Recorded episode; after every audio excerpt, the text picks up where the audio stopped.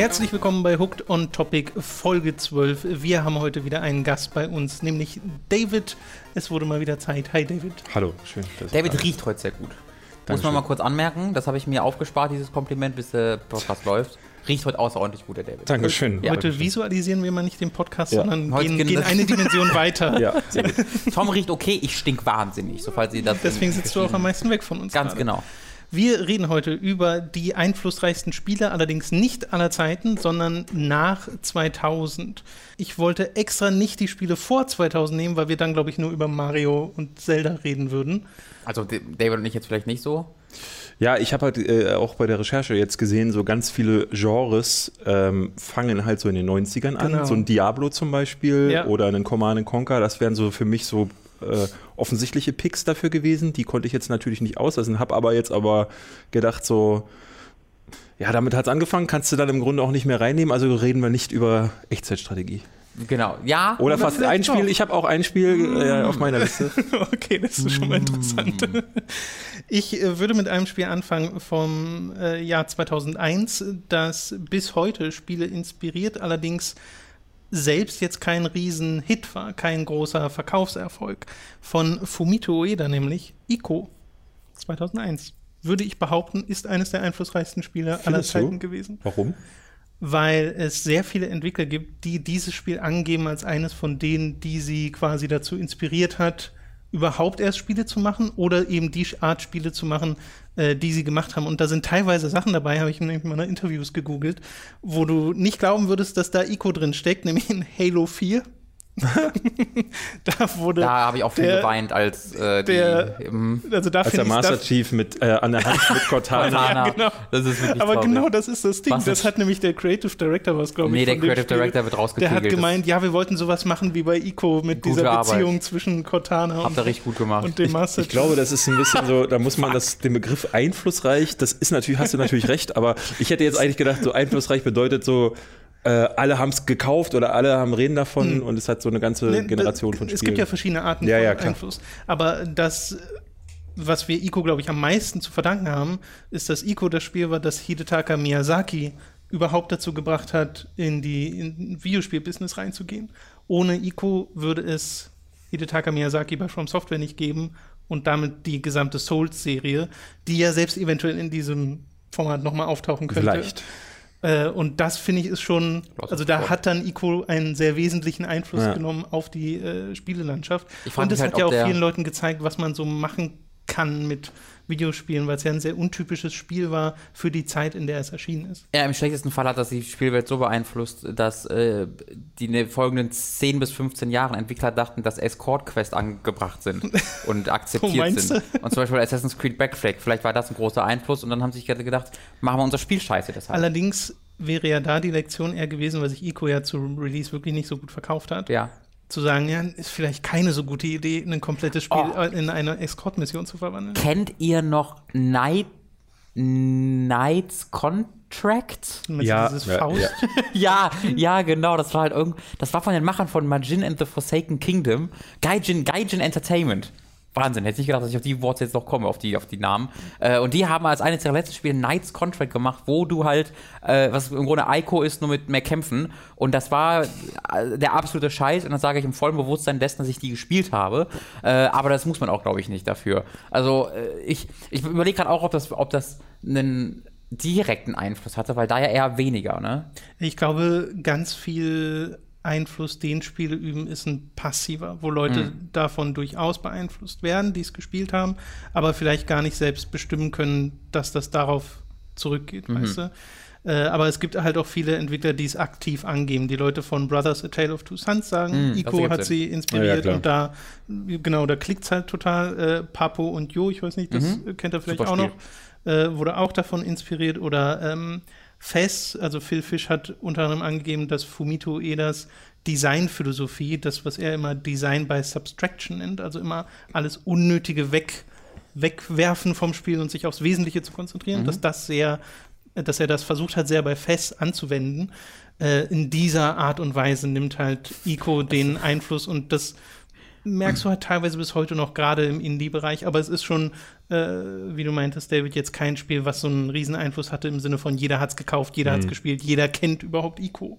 Sein Design bei Substraction hat er bei Fest 2 sehr konsequent fortgeführt, bis halt Fest 2 leider nicht mehr da war. Das war ein bisschen Spiel angekündigt, übers Ziel hinausgeschossen, ja, ja, sehr viel subtrahiert. Ich meine, selbst Shadow of the Colossus hatte ja nicht diesen großen Einfluss. Es ist so, so mhm. dieser, dieser typische Name, der immer fällt, wenn du sagst, so nenn mir 20 Spiele, die in so eine, äh, was weiß ich, in so eine Bibliothek müssten, mhm, der ja. besten Spiele aber äh, gefühlt ist es irgendwie äh, äh, zu, dann doch noch zu abstrakt gewesen mhm. oder äh, gerade wegen der Spielmechaniken. Um es zu kopieren, ne? um, um irgendwie da generelle Industrielehren draus zu ziehen. Weil es ja auch kein Ding war, was durch grandioses Spieldesign äh, und mit Massenappeal irgendwie, ne, so wie Assassin's Creed, wo alle sagen, boah, Türme, brauche ich. Das nehmen wir in unser Spiel auch noch rein. yes. Ähm, das, ist Beispiel, das, das, ist so ein Titel, wo man auch sagen muss, ist Assassin's Creed dann, ich will nicht so vorausgreifen, aber wäre sowas dann schon als einflussreich zu bezeichnen, wenn danach alle anderen Spiele mhm. von Ubisoft auch Türme benutzen und sich dann sogar Warner Brothers mit äh, Shadows of Mordor ja. und wie sie alle yes. heißen, sich das Ding abgucken. Ähm, das ist halt so die Sorte ähm, Spiel- oder Gameplay-Element, was man sich nicht abgucken sollte, nicht in der Form so, aber äh, Shadow of the Colossus, das war halt so ein Stimmungsding, so eine mhm. Atmosphäre-Sache, mhm. die aus so vielen kleinen Einzelteilen zusammengesetzt war, die du gar nicht kopieren kannst. Ist also, bei Dark Souls ja genauso, siehst du ja auch. Der, alle, die es nachbauen, jetzt Neo hat es ansatzweise für mich geschafft, fand mhm. ich. Aber die meisten scheitern daran. Ja. Ich hätte, also ich würde Assassin's Creed 2 da halt konkret nennen, auf jeden Fall. Das, das, das hat ja von Far Cry über ich würde auch in Teil Zelda Breath of the Wild, äh, jetzt nicht nur, weil es halt Türme sind, aber das ist äh, so, so ein Zelda nimmt sich halt so grundsätzliche Ideen von einem Assassin's Creed und entwickelt sich halt weiter und verändert sie so stark, dass sie kaum mehr wiederzuerkennen sind. Aber die haben ja äh, natürlich erstmal ihre eigenen Franchise, aber auch so ein, wie du ja sagst, Shadow of Mordor, ein ähm, äh, äh Watch Dogs. Direkt Watch den Namen vergessen. Watch Dogs natürlich, genau, ein Horizon äh, ist ja. äh, wiederum von, hat sich dann wiederum von Far Cry inspirieren lassen, das ja auch von Assassin's Creed inspiriert wurde. Also das ist halt ein, ein riesiges, ein, ein, ein riesiges Genre, das sich halt über verschiedene Genres irgendwie hinüberstreckt. Das ist nicht einfach nur Open World Action Adventure, sondern auch ja. so, ein, so ein Watch Dogs. Ich finde es aber krass, wie sehr die Spanne da zum Teil auch ist. Ich hatte nämlich gerade erst vor kurzem Far Cry Primal und Far Cry 4 nachgeholt, weil es die ja. Sale gab, habe ich mir endlich mal geholt, habe endlich mal gespielt und, und, war nach Far Cry 4 massiv enttäuscht. Ich mhm. dachte so, oh mhm. krass, was ist denn da los? Äh, hat sich offensichtlich die Formel äh, total aufgeweicht, weil diese Spielwelt einfach nur groß war, du hattest einfach nur viel zu tun. Ähm, und hatte dann richtig Sorge bezüglich Horizon Zero Dawn, weil ich dachte, das ist im Grunde jetzt nur noch die Weiterführung dessen und die Spielwelten werden einfach immer nur größer, mhm. die Aufgaben werden mehr. Aber bei Horizon Zero Dawn hat das für mich so gut zusammengepasst wie schon lange nicht mehr. Also man ja. merkt auch schon, dass dieses Vermengen der einzelnen Elemente, das muss man schon auch drauf haben. Und das hatte Assassin's Creed 2 damals perfektioniert. Und danach hat sich total aufgeweicht, weil viele, glaube ich, einfach nur glaubten, wir machen dasselbe, wir machen es nur mehr, wir schmeißen da rein und ja, unter äh, anderem ja Assassin's Creed selbst. Ja, also es hat sich ja Teil drei, schon, schon Teil 3 war weiterentwickelt. Dann, schon Teil 3 oh, ja, fand ich drei. deutlich, deutlich schlechter. Mhm. Ähm, und Horizon war jetzt tatsächlich das erste Mal wieder so, dass ich dachte, wow. Ja, also, obwohl es so ähnlich ist. Das ist ja echt komisch. Das hat mich auch sehr überrascht an Horizon. Es ist halt wirklich extrem Far Cry-ich, hatte ich das Gefühl, mit seinem ja. Crafting und dem Pflanzen. Gerade Primal. Gerade ähm, Primal. Ja, genau. Äh, aber es macht es einfach ungleich viel besser. Also ich hatte immer noch das Gefühl ab und zu in, in Horizon, dass ich mir dachte, ja, kenne ich, ja, kenne ich, aber es macht dann trotzdem so ja. gut, dass ich nicht so ganz böse. Also ich hatte bei Tobi auf Twitter gelesen, der dann auch schrieb, okay, jetzt ist er durch und jetzt will er auch nicht mehr machen und ja. so war es bei mir auch. Ich ja. hatte zwar viele Nebenaufgaben gemacht und auch äh, all diese Cauldrons äh, mhm. besucht, aber es ist nicht so, dass ich danach dachte, so jetzt, jetzt loot ich auch noch nee. das letzte Viech und mhm. spiele alle dafür, dafür catcht es dann einfach nicht genug. Äh, da höre ich zum, von Breath of the Wild, ich habe es noch nicht spielen können, aber schon eher, dass es die Leute ähm, dann wirklich animiert, alle Geheimnisse ja. zu äh, ranzuholen und alle dann noch wirklich motiviert sind bis zum Schluss. Ja. Alle 900 kleinen Waldwesen finden in dieser ja, riesigen Welt. Ey, du kannst jetzt einen neuen DLC kaufen, kannst, dann kannst du eine Maske bekommen, die vibriert, wenn du einem nah bist. Schön. Ich sag ja nur. Es sind trotzdem noch 900. Ja, aber es vibriert. nur noch 40, Ich finde aber Euro. total interessant, dass sowas wie Assassin's Creed dann erst ab einem bestimmten Punkt wirklich diese Grenze erreicht hat, an dem dieser Einfluss tatsächlich wirkt. Mhm. Weil man könnte ja Assassin's Creed auch immer zurückführen. Ne? Assassin's Creed würde es nicht geben ohne Prince of Persia und sowas. Ja. Und das wiederum würde es nicht geben ohne, was weiß ich, Super Mario. Äh, also man kann diese Kette ja immer weiter zurückführen, so wie sich Ico auf einen Another World zurückführen lässt oder sowas. Wobei Assassin's Creed ja erst mit, also das Prinzip wurde ja erst mit Assassin's Creed zu einer Open World. Genau, ja. weil ich meine, Assassin's Creed 1, klar, war auch schon so ein riesiger Erfolg und äh, auch schon ein großes Ding für Ubisoft. Aber erst Assassin's Creed 2 hat ja diese Formel etabliert, von der wir gerade geredet haben, ja. die dann sich so verbreitet hat in der Industrie. Also Assassin's Creed 2 ist da, glaube ich, das Spiel, wo man dann sagen müsste, das ist eines der einflussreichsten Spiele. Auf jeden Fall. Sowohl verkaufstechnisch, weil das war ja ein Riesenhit, als auch die Art und Weise, wie es den Rest der Industrie dann beeinflusst hat ja. äh, danach. Weil sie es halt äh, äh, auch und äh, das gar nicht mal aufs Spielprinzip bezogen, weil sie halt auch das erste Mal mit einer großartigen Story und einem äh, tollen Charakter kamen. Also was dich da fasziniert hat, äh, ich mochte, dass es dir so viele Mörchen auch äh, vorgeworfen hat. So, also dass, wenn du da diese Geheimnisse entdeckt hast, hat sich ja noch mal dieses komische, ich weiß es gar nicht, die, es gab diese Nachrichten, ähm, die sich dann langsam vervollständigt hatten, wenn du je mehr Geheimnisse äh, du gefunden hattest ähm, jetzt die, neben der Hauptstory sogar ja, oder noch. diese Rüstungsteile, die du zusammensuchst mit diesen ja, Prince of Persia-artigen Mini-Quests, mhm. die es dann dazwischen drin hatte. Ja, das war echt. Das hat mich da auch noch total gepackt aber danach nie wieder in einem Assassin's Creed. Also ja, weil du halt, wie David aber sagst, auch einen Kontext hattest, in dem es dir Spaß ja, macht, zu suchen. Aber wenn du jetzt in Assassin's Creed 3 noch eine geile Rüstung irgendwo finden kannst und denkst du, diese gigantische Welt ja. mit den doofen Charakteren, denkst du, ja, wieso? Far Cry 4 war halt so perfekt. Äh, du fängst an, wirst hineingeworfen und hast im Grunde schon eine Ausgangssituation, die mich nicht interessiert. Also du hast da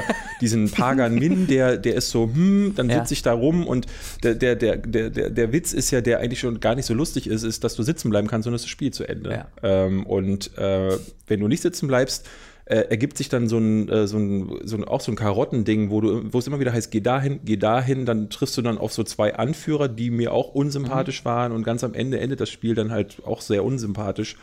Äh, so dass ich nie das Gefühl hatte, ähm, ich, ich habe jetzt irgendwie einen Grund in dieser Spielwelt, mich vorzuarbeiten, anders als mich an den äh, Trophäen entlang zu arbeiten. Ich bin so ein Trophy Hunter und da war es dann aber, äh, ja, erst wieder jetzt bei Horizon habe ich gesehen, dass es halt echt auch eine wirklich wirkliche Geschichte braucht. Und ich habe schon lange nicht mehr das Gefühl, so sehr das Gefühl gehabt, ich will das Spiel durchspielen, weil äh, ich erfahren ja. möchte, was mhm. am Ende passiert. Also das ist eine der besten Geschichten der letzten Jahre, wie ich finde, oder der besten Spielwelten auch. Also genial, im Grunde ein Setting aufzubauen, was schon so eine Frage in sich yep. ist oder so ein Widerspruch in sich, dass du unbedingt erfahren möchtest, was ist hier los? Aber wenn wir, wenn wir bei offenen Spielwelten sind, ein Jahr vor 2001 äh, kam noch ein ganz großes Spiel, ähm, das äh, offene Spielwelten halt quasi miterfunden hat, nämlich GTA 3. Ich hatte, glaube ich, einen Bericht gelesen in der PC Games zu einem anderen Spiel namens Republic oder so. Das war von einem oh, ähm, Entwickler, der damals zu, zu, den Größen gehört. Ich glaube, der war von Chris Taylor, einer der, äh, der Zieh-Jungs, die dann sagten, sie machen eine Spielwelt, wo man überall hingehen kann mhm. und mit Figuren reden kann. Und ich sagte, Quatsch, sowas geht, sowas geht nicht. Und dann hatte GTA das dann ja. nur kurze Zeit danach in GTA 3. Ich habe es zum Start nicht spielen können, weil mein PC dazu nicht in der Lage gewesen ist, aber äh, heute wissen wir, was das für einen Einfluss hatte. Was, aber was, was, was ist denn Republic? Also ist das rausgekommen? Das ist nie, ich glaube, das ist nicht rausgekommen. Okay. Ähm, oder vielleicht ist es das doch und es war ein absoluter Fail. Okay. Ähm, ich, ich, weiß nur, ähm, dass das für mich das erste Mal war, dass ich von dieser Art und Weise gehört habe, okay. ein Spiel ähm, zu machen, das halt nicht irgendwie Missionsstrukturen oder Levels äh, mhm. gefolgt ist. Ja, was aber GTA 3 voll interessant ist, wenn ich darüber nachdenke, ist, dass halt mit GTA Vice City und San Andreas die Nachfolger kamen, aber es hat ja ewig gedauert, bis wirklich ein anderer großer Entwickler sich mal dachte, das kopieren wir. Also ich gab es vor Saints Row Spiele, die das einfach die, die dieses Konzept so kopiert hatten, weil ich mhm. hatte den Eindruck. Ja, äh, ja, True ja? Crime oder sowas, oder? Ist das True, nicht noch davor gewesen? True Crime, Crime, True Crime war doch der vor, vor, vor äh, Vorgänger von Sleeping, Sleeping Dogs. Dogs. Das habe ich nie gespielt, das hatte ich jetzt gar ich, nicht im Kopf. Ich auch nicht. Nee, und dann Driver hat ja wiederum GTA inspiriert und dann so rückwirkend hm. sich von GTA inspirieren ich weiß nicht, lassen. Von Crackdown kam. Crackdown auch, genau, aber das ist ja auch eine. Xbox 360. Genau, also sowas wie Crackdown oder Saints Row sind ja wirklich dann sieben, sechs Jahre später nach oder acht Jahre später nach GTA 3. Äh, ja. das hat, da hat es halt echt, also die ersten Jahre, ich glaube, als es rauskam, hat aber alle nur gesagt, was, wie, how? Und bis yeah. dann der Einfluss wirklich wirken konnte, dann musste erstmal die Industrie nochmal für vier, fünf Jahre weiter wachsen. Vor allen Dingen der Schritt auch, ne? Also die mhm. waren ja als Entwickler quasi nicht existent. Ja. Äh, dieses Spiel war vorher einfach Vogelperspektive. Ähm, sie waren, ich glaube, ich weiß nicht, ob sie da noch DMA-Design waren. Ja, selbst zu GTA 3 noch DMA. Ja? Stimmt, ja. genau. Ähm, und vorher ist ja nicht so, dass du sehen konntest, da ist ein Entwickler, der wächst langsam an mhm. dieses Spiel heran, sondern da war 2D-Vogelperspektive, bam, auf einmal die Erfindung eines neuen Genres und des größten ja. Franchises des Planeten. Er hat mich so ein bisschen an CD Projekt mit Witcher. Also da, warst, da hast du noch einen Zwischenschritt mit Witcher 2 gehabt, aber da hast, bist du ja auch nur von so einem archaischen Witcher 1, was so ja, cool, aber. Und dann zu einem Witcher 3, das ist natürlich auch interessant. Ich habe es gesagt, CD Projekt ist die modernen Rockstar. habe ich jetzt gesagt. ja, mir ging es ja damals so, ich mochte ja GTA 2 schon total gerne als, als Kind und GTA 3 dann endlich zu spielen, nicht zu Release, weil ich erst später eine PS2 hatte. Aber und weil das du war das Spiel auch nicht als Kind spielen Selbstverständlich. Würdest, ich habe gewartet, bis ich 18 war. Ja, ja, ja genau. äh, und das war so ein geflasht sein von einem Videospiel. Das habe ich nur ein paar Mal, dass ich mich daran erinnern kann, dass mir ein Videospiel wirklich so allein aus technischer Ebene, aus diesem, oh Gott, ich kann ja hier alles machen, äh, Sinn packt. Und GTA 3 ist eins davon, World of Warcraft später war noch eins. Äh, aber da war ich so geflasht, was man da alles machen konnte, dass man in dieser 3D-Umgebung aussteigen, einsteigen konnte in jedes Auto, was mhm. man wollte. Und aus heutiger Perspektive guckst du auf GTA 3 und denkst so, ja, das ist war, ein bisschen war, lustig. Mich hat das immer überfordert. Also ich bin äh, lange Zeit kein Fan von Open Worlds gewesen, weswegen ich zum Beispiel in Red Dead Redemption nicht mal bis zur Hälfte gespielt habe, mhm. weil Spiel, äh, offene Spielwelten oft das Problem haben, sie werfen mich rein, ich weiß nicht so richtig, was soll ich damit anfangen. Und GTA 3 war halt so dieses typische Ding, was, glaube ich, ganz viele gemacht haben, auch in Teil 1 und Teil 2 ja schon, Panzer reinschieben cheaten, alles zerstören, ja. irgendwie auf sechs Sterne oder ich, ich glaube, damals waren es sogar nur fünf zu kommen. Ich GTA 2 auch gespielt. Maximales Chaos einrichten. Ja. Aber GTA 3 war noch nicht so richtig narrativ, sodass du noch nicht so das, also es hatte ja schon Missionen, aber es war, äh, hat mir noch nicht packt genug. Für mich kam dieser Schritt erst mit Vice City, weil Vice City ja. so eine Melange war aus im Grunde so diesem, äh, diesem Setting, was ich auch geliebt habe, diesem 80er-Setting, der Soundtrack. Ich bin da ewig nur im Auto rumgefahren, ja. nur damit ich da diese Stimmung aufsaugen kann das war perfekt und ich mochte die Charaktere, ich mochte die Geschichte. Es hatte so Missionen wie diese Hubschrauber-Bomben-Mission und so, mhm. wo ich dann echt dachte, so, was ist Stimmt, denn hier passiert? Ähm, aber das war, für, das war für mich der Kickstart ja. in diese Open Worlds. Ähm, das haben nur ganz wenige dann irgendwann geschafft. GTA 4 zum Beispiel war auch nicht so meins. Äh, GTA 5 jetzt schon wieder eher. Ich habe aber große Freude zum Beispiel mit Sleeping Dogs gehabt, mhm. weil es ja.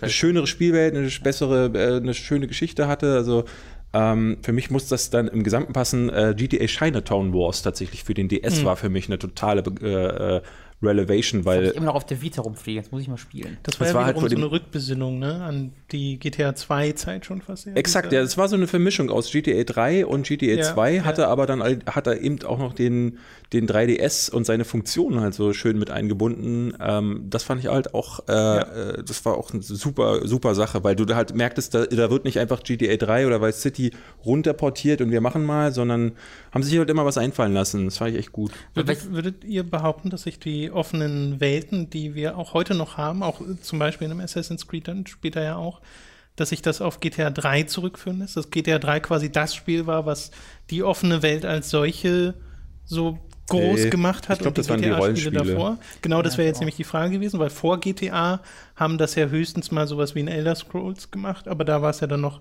sehr viel abstrakter, während du in GTA ja viel direkter mit der Spielwelt interagierst. Welches Elder Scrolls war denn das erste in den 2000er? Also ich, äh, ich glaube, es war Morrowind, oder? Ja. Ja? ja, ja. Ich, ich, weiß nicht, ob der, ob der, zweite Teil irgendwie, der kann noch früher, war das eher 97, 98 oder so? Der zweite schon sicher. Äh, ich, glaube, ich glaube sogar 94 war Arena oder ja, Arena war 94 mhm. und dann, wie heißt der zweite nochmal? Daggerfall. Daggerfall. Ja.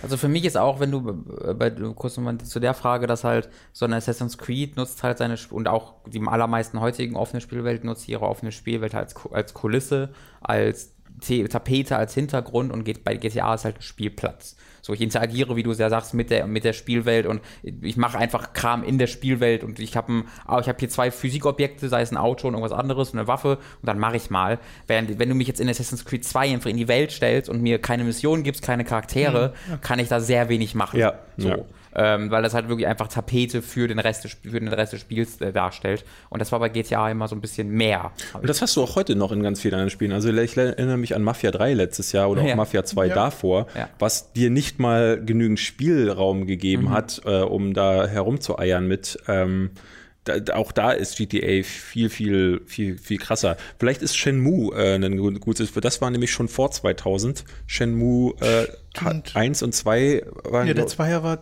war der dann nicht sogar 2000? Oder war das der, auch noch davor? Shenmue 1 war, glaube ich, 98, 99. Ja, ja, und das Fall, kann man dann im Grunde schon äh, noch am ehesten als so GTA-Vorvater mit, mit sehen. Das war, ja, ja, es ist ganz, vielleicht ist GTA eher so dieser Typ von Sandbox äh, Open World, also wo du tatsächlich dann diesen, diesen wie du sagst, Spielkasten mhm. hast. Äh, und dann gibt es aber noch so diese andere Open World, die halt eher die Kulisse ist, was jetzt ein Mafia nutzt, was äh, einen Assassin's Creed mhm. nutzt. Äh, und dann hast du ja eigentlich noch eine dritte mit den RPG Open Worlds, wobei ich jetzt nicht weiß, wie die, also da habe ich das Gefühl, die haben wir erst in den letzten Jahren wieder so richtig krass abgesehen von Elder Scrolls, hat das ja vor Witcher 3 und äh, Mass Effect haben das auch nicht so viele gemacht. Vergessen wir gerade das beste Rollenspiel aller Zeiten, Gothic 2? Ja gut, das, das vergesse ich tatsächlich, ja. Das ist, das ist, das ist Shame on you, mein, mein Freund. Die würde, die wird die Spieljournalismus gerade kurz weggenommen. Ob sie gleich das ist wieder. ja aber auch ein langweiliges Spiel. Das ist wirklich der Skandal, ne? Erst Kotor, David. Ja. David, guck mir in die Augen und sag mir, was du von Knights of the Old Republic hältst. Das war lange mein, eins meiner Lieblingsrollenspiele. So! Und jetzt sag mir mal kurz, was du von Knights of the Old Republic hältst. Aber auch GTA, äh, äh, auch äh, Gothic 2 war lange in meiner Top 10 Liste. Ach, der, der, der war mir immer schon sympathisch. Ja, das ist einfach ich geh gleich. Okay. Tom hasst nämlich Mit kurzer Gothic Pause, 2. weil, weil er mir immer Du hättest ein bisschen mehr Kotor loben müssen, dann wäre es auch der. Aber Knights of the uh, Old Republic äh, äh, ist vielleicht auch, kann man auch schon als so mit so ein bisschen, ich will jetzt nicht Ge Geburtsstunde von ähm, äh, BioWare nennen, aber jetzt, das war ja der, der erste Schritt aus der Baldur's Gate Phase heraus, wo sie genau. so in die dritte Dimension sind und äh, den Grundstein dafür gelegt haben, für das, was wir heute nicht mehr machen, leider. Ja, genau. Äh, du hast es ja neulich in einem Video erst aufgegriffen, aber Knights of the Old Republic war halt Ach, das war fantastisch. Das habe ich, ich auch sagen, BioWare hatte so drei Phasen. Also die erste Phase halt mit den äh, Infinity Baldur's Gate und Spielen, genau. genau. Infinity heißen die, glaube ich, ne? Infinity, Infinity Engine. Engine ja. Ice und Jail war nicht mehr von denen, ne? Äh, nee, das war Black Isle. Ja. ja. Und dann hatten sie die zweite Phase, KOTOR, Jade Empire, Mass Effect. Und mittlerweile, so seit Dragon Age Inquisition, Mass Effect Andromeda, äh, ist, sind sie so in ihrer dritten Phase. Jetzt kommt ja so ein Destiny-like von denen auch demnächst, äh, was so halb geleakt ist schon. Ähm, sind sie halt in ihrer dritten Phase, nämlich, ja, wir wollen schon noch Story, aber auch äh, Open World und mm, Loot. Was, was, ich mich da frage, weil ja, das ist so, eine Übergang, so ein Übergang gewesen und KOTOR ist vor allem für BioWare extrem wichtig, weil das ja angegeben hat, wie die Spiele danach aussehen. Ja. So. Äh, ging der Einfluss da groß drüber hinaus? Also gibt es andere Spiele, wo ihr sagen würdet, die haben sich eindeutig von diesen BioWare-Spielen inspirieren lassen? Elfa-Protokoll. Ist eine, ist eine gute Frage. Ich habe bei, bei solchen Fra äh, Sachen, wo, frage ich mich immer, das habe ich mich jetzt auch im Vorfeld äh, gefragt, so, weil äh, Koto hatte halt diesen Twist oder hatte halt diese Geschichte, mhm. die sehr viel getwistet ist. Und ähm, frage mich dann immer, ähm, sehen andere Studios das und sagen sich, guck dir mal an, so kann man Geschichte erzählen, so kann man auch, auch Spiele können cineastisch inszeniert sein und ja. die können mutige äh, Einschnitte haben. Nun hatte natürlich mit einem Final Fantasy VII hattest du, glaube ich, schon ein bisschen früher einen Titel, der sich auch was getraut hat, indem man den Hauptcharakter weg, äh, wegschießt und so. Ich meine, wir kommen ja aus einer Zeit, äh, kurz davor, äh, äh Anfang der 90er, hattest du halt sowas wie Banjo Kazooie und so, die alle gar keine Geschichte haben, die ja. alle total harmlos und kindgerecht waren und plötzlich sterben dir da die Frauen weg. äh, das musst du auch erstmal. Ja, das hat äh, mich in Nuts and Bolts auch sehr tatsächlich irritiert, dass plötzlich alle Frauen verreckt sind. Ja, ich meine jetzt ne, in Final Fantasy VII. Das war vielleicht ja, der, ja. Final Fantasy VII war vielleicht der erste Schritt. Ich, ich will jetzt gar nicht vorgreifen, sonst wird das hier zu unfokussiert, aber ähm, ich glaube, ganz viele Entwickler werden sich gesagt haben, da das erste Mal, im Moment, das geht ja auch. Genau. so kann ja. Geschichte auch sein. Und wir müssen nicht nur, ähm, Marios Prinzessin ist weg, hol sie zurück. Oh. Können wir Peach nicht mal töten? Nein, bitte, äh, nein. Da, da, sind ja mehrere Sachen parallel passiert, weil äh, dann haben Spiele wie KOTOR diesen Einfluss. Das ist ein bisschen erwachsener wird, um mal das äh, Wort zu benutzen, wo halt andere Themen ähm, erkundet werden und überhaupt so ein Story-Fokus existiert. Aber GTA ja zum Beispiel auch oder ein Mafia auch. Ja. Das sind ja auch Spiele, die immer mehr so in diese Richtung gehen, wo halt äh, Inhalte drin sind, die an ein Zielpublikum äh, gerichtet sind, das jetzt nicht nur irgendwie acht bis zwölfjährige sind ganz viele bisschen Einfluss haben. Kann ich ja eins nennen, wo, wo Einfluss einfach, also Ultra-Einfluss. Ultra, ich würde sagen, 10 von 10 Einfluss hat dieses Spiel gehabt. Wenn wir das mal in Jetzt Wertung gehen. Halo. Ah ja, das habe ich bei mir tatsächlich auch das, auf der Liste. Das ist, ist das erste in den 2000ern erschienen? Das erste 2001? Halo ist, glaube ich, 2001 erschienen, wenn ich mich recht erinnere. Ist auf jeden Fall in den 2000ern erschienen, ich glaube 2001. ich habe es nie gespielt, sein. deswegen ich kann leider jetzt nicht mitreden. Das hat halt einfach die Konsolenshooter, wie wir sie heute kennen, salonfähig gemacht. Es gab natürlich GoldenEye vorher, was ja schon sehr äh, spaßig hat sein lassen, aber jetzt nach GoldenEye kam ja nicht plötzlich die große Shooterbälle, sondern ich weiß noch, als Halo rauskam, war immer noch ganz, ganz breit LOL, Shooter auf Konsolen. Das geht ja einfach. Ja, nicht. Turok hatte noch, ähm, äh, Turok hat es noch ein bisschen aufgegriffen. So genau, aber das sind halt, also da, das waren immer diese Spiele, wo. Perfect Dark vielleicht noch. Genau, Perfect Dark war ja im, ist ja im Grunde GoldenEye, ne? Von, ja, ja. Vom, vom, Spielerischen her. Ähm, und ich würde auch genau GoldenEye und, äh, und äh, Perfect Dark ausklammern, weil die haben das gezeigt, dass es echt gut geht. Turok war ja aber auch eher so mit so ein bisschen Krücken. So, das ging schon, aber so richtig geiler Shooter war es dann ja doch nicht. Ähm, und dann hat du aber Halo, was dann tatsächlich auch kompetitiver Shooter war, was im Multiplayer äh, äh, auf einer auf einer auf einer E-Sport-Ebene funktioniert hat. Und ähm, dann vor allen Dingen ja die folgenden Jahre die PS2-Shooter äh, so beeinflusst, dass quasi einfach die Steuerung zum Beispiel wurde größtenteils übernommen, dass du auf, äh, auf ähm, X oder auf Viereck nachlädst zum Beispiel. Das kommt, wenn ich mich recht erinnere, immer noch äh, von Halo. Ähm, kann ich jetzt aber auch falsch in Erinnerung haben, dass du mit Dreieck oder Y die Waffen wechselst, kommt, mhm. wenn ich mich recht erinnere, äh, von Halo. Äh, und das hat natürlich dann äh, auch die Waffenbegrenzung, oder? Die Waffenbegrenzung war im ersten Halo schon genau. Das war auch damals total so zwei Waffen nur. Was denn da los? Ja. Ähm, kommt von Halo. Dann hat natürlich vier Jahre später äh, Modern Warfare das nochmal äh, so ein bisschen äh, durcheinander gewürfelt und dann haben alle Modern Warfare kopiert. Aber überhaupt erstmal diesen Weg zu bestreiten, dass halt Shooter auch, auch auf Konsolen erscheinen und dann Jahre später hauptsächlich für Konsolen erscheinen, da ist das hat im Grunde Halo ja, bereitet diesem Pfad. Also ich würde Modern Warfare ist auch auf meiner Liste, ähm, weil ich halt der Meinung bin, dass, äh, dass das Spiel ist, was Multiplayer-Shooter quasi nachhaltig beeinflusst hat. Äh, und natürlich auch so diese Art, wie die Kampagne mhm. äh, inszeniert war, auf szene cineastischer Ebene. Ich kann jetzt das nicht mit Halo vergleichen, weil ich nicht weiß, wie die Kampagne war. Ähm, Sehr anders. Ja. Modern Warfare war halt dieser, dieser eine, äh, ne, auf der Kampagne hattest du halt plötzlich dieses Ding, alle erinnern sich noch an äh, die Sniper-Mission und solche Sachen. Keine Ahnung, was sie sich dabei gedacht haben. Nun muss man dazu sagen, davor war halt schon das erste Call of Duty oder die anderen davor war, ähm, ja. und auch ja Medal of Honor, das mhm. glaube ich 98 kam. Medal of Honor hat ja da schon die Landung in Omaha Beach gemacht, die jetzt ja. World War II wiederbringen wird. äh, was ich cool finde, weil ich dachte, äh, habe mir lange gedacht, so, das war damals, saß ich vor dem Rechner und weiß, dachte so, oh, ich bin ja, mittendrin. ich habe meine Großeltern sogar reingerufen so und ich dachte, mein, Op mein Opa kriegt Kriegsflashbacks. äh, äh, das war wirklich wie Saving Private Ryan. Gut, du durftest halt nicht weiter. Nach, du darfst nicht nach links und rechts gucken, weil da war halt nichts mehr ja, los ja. plötzlich am Strand. Aber, ne, du hast es im Endeffekt so in Erinnerung, wie das, was du jetzt im Trailer siehst von Call of Duty. Exakt, ne? ja. genau. Äh, das kam also vor, voraus, deswegen würde ich die Kampagne gar nicht nehmen, aber so dieses mit Killstreaks und hast du nicht gesehen. also der Multiplayer-Modus von äh, Modern Warfare 4 ist da auch äh, super einflussreich gewesen. Heute kopieren sie es alle.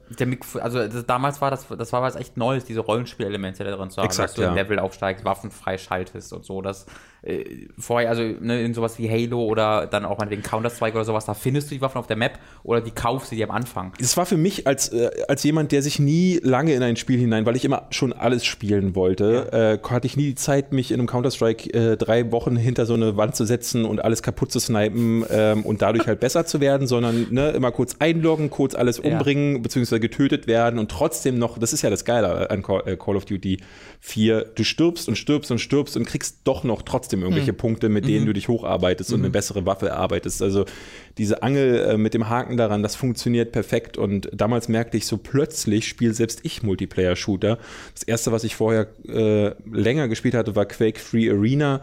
Ähm, weil es nochmal eine ganz andere Erfahrung mhm. war, aber das war plötzlich, plötzlich wollte auch ich das spielen. Es, es war ja auch so ein Übergang, ne? weil ich glaube, im Multiplayer von Halo spürst du noch viel mehr den Multiplayer der frühen Arena-Shooter. Exakt, exakt. Äh, ja. Auch ohne Rollenspielsysteme oder sowas, sondern das war ja ein sehr pures Erlebnis, mhm. sagen wir es mal so. Und Call of Duty hat dann diese Rollenspielelemente reingebracht und seitdem, wenn heute ein Spiel ohne irgendeine Art von RPG-System im Multiplayer rauskommt, ist das ja erstmal was Komisches. Es wundert mich tatsächlich, dass Overwatch so ein krasser Erfolg äh, geworden ist, ohne dass äh, jetzt auch, ich habe jetzt Quake Champions letztes Wochenende. so halb, ne, weil du hast ja schon die Level-Ups, ja. aber sie haben keinen spielerischen Einfluss. Ja, ja, genau. Also jetzt auch Quake Champions habe ich letzte Woche wieder gespielt, auch die machen es ja sehr ähnlich wie Overwatch und es ist schon komisch dann, dass du wirklich, es geht dann nur noch um Skill und mhm, es geht genau. dann nur um deine Fähigkeit oder äh, Fähigkeiten.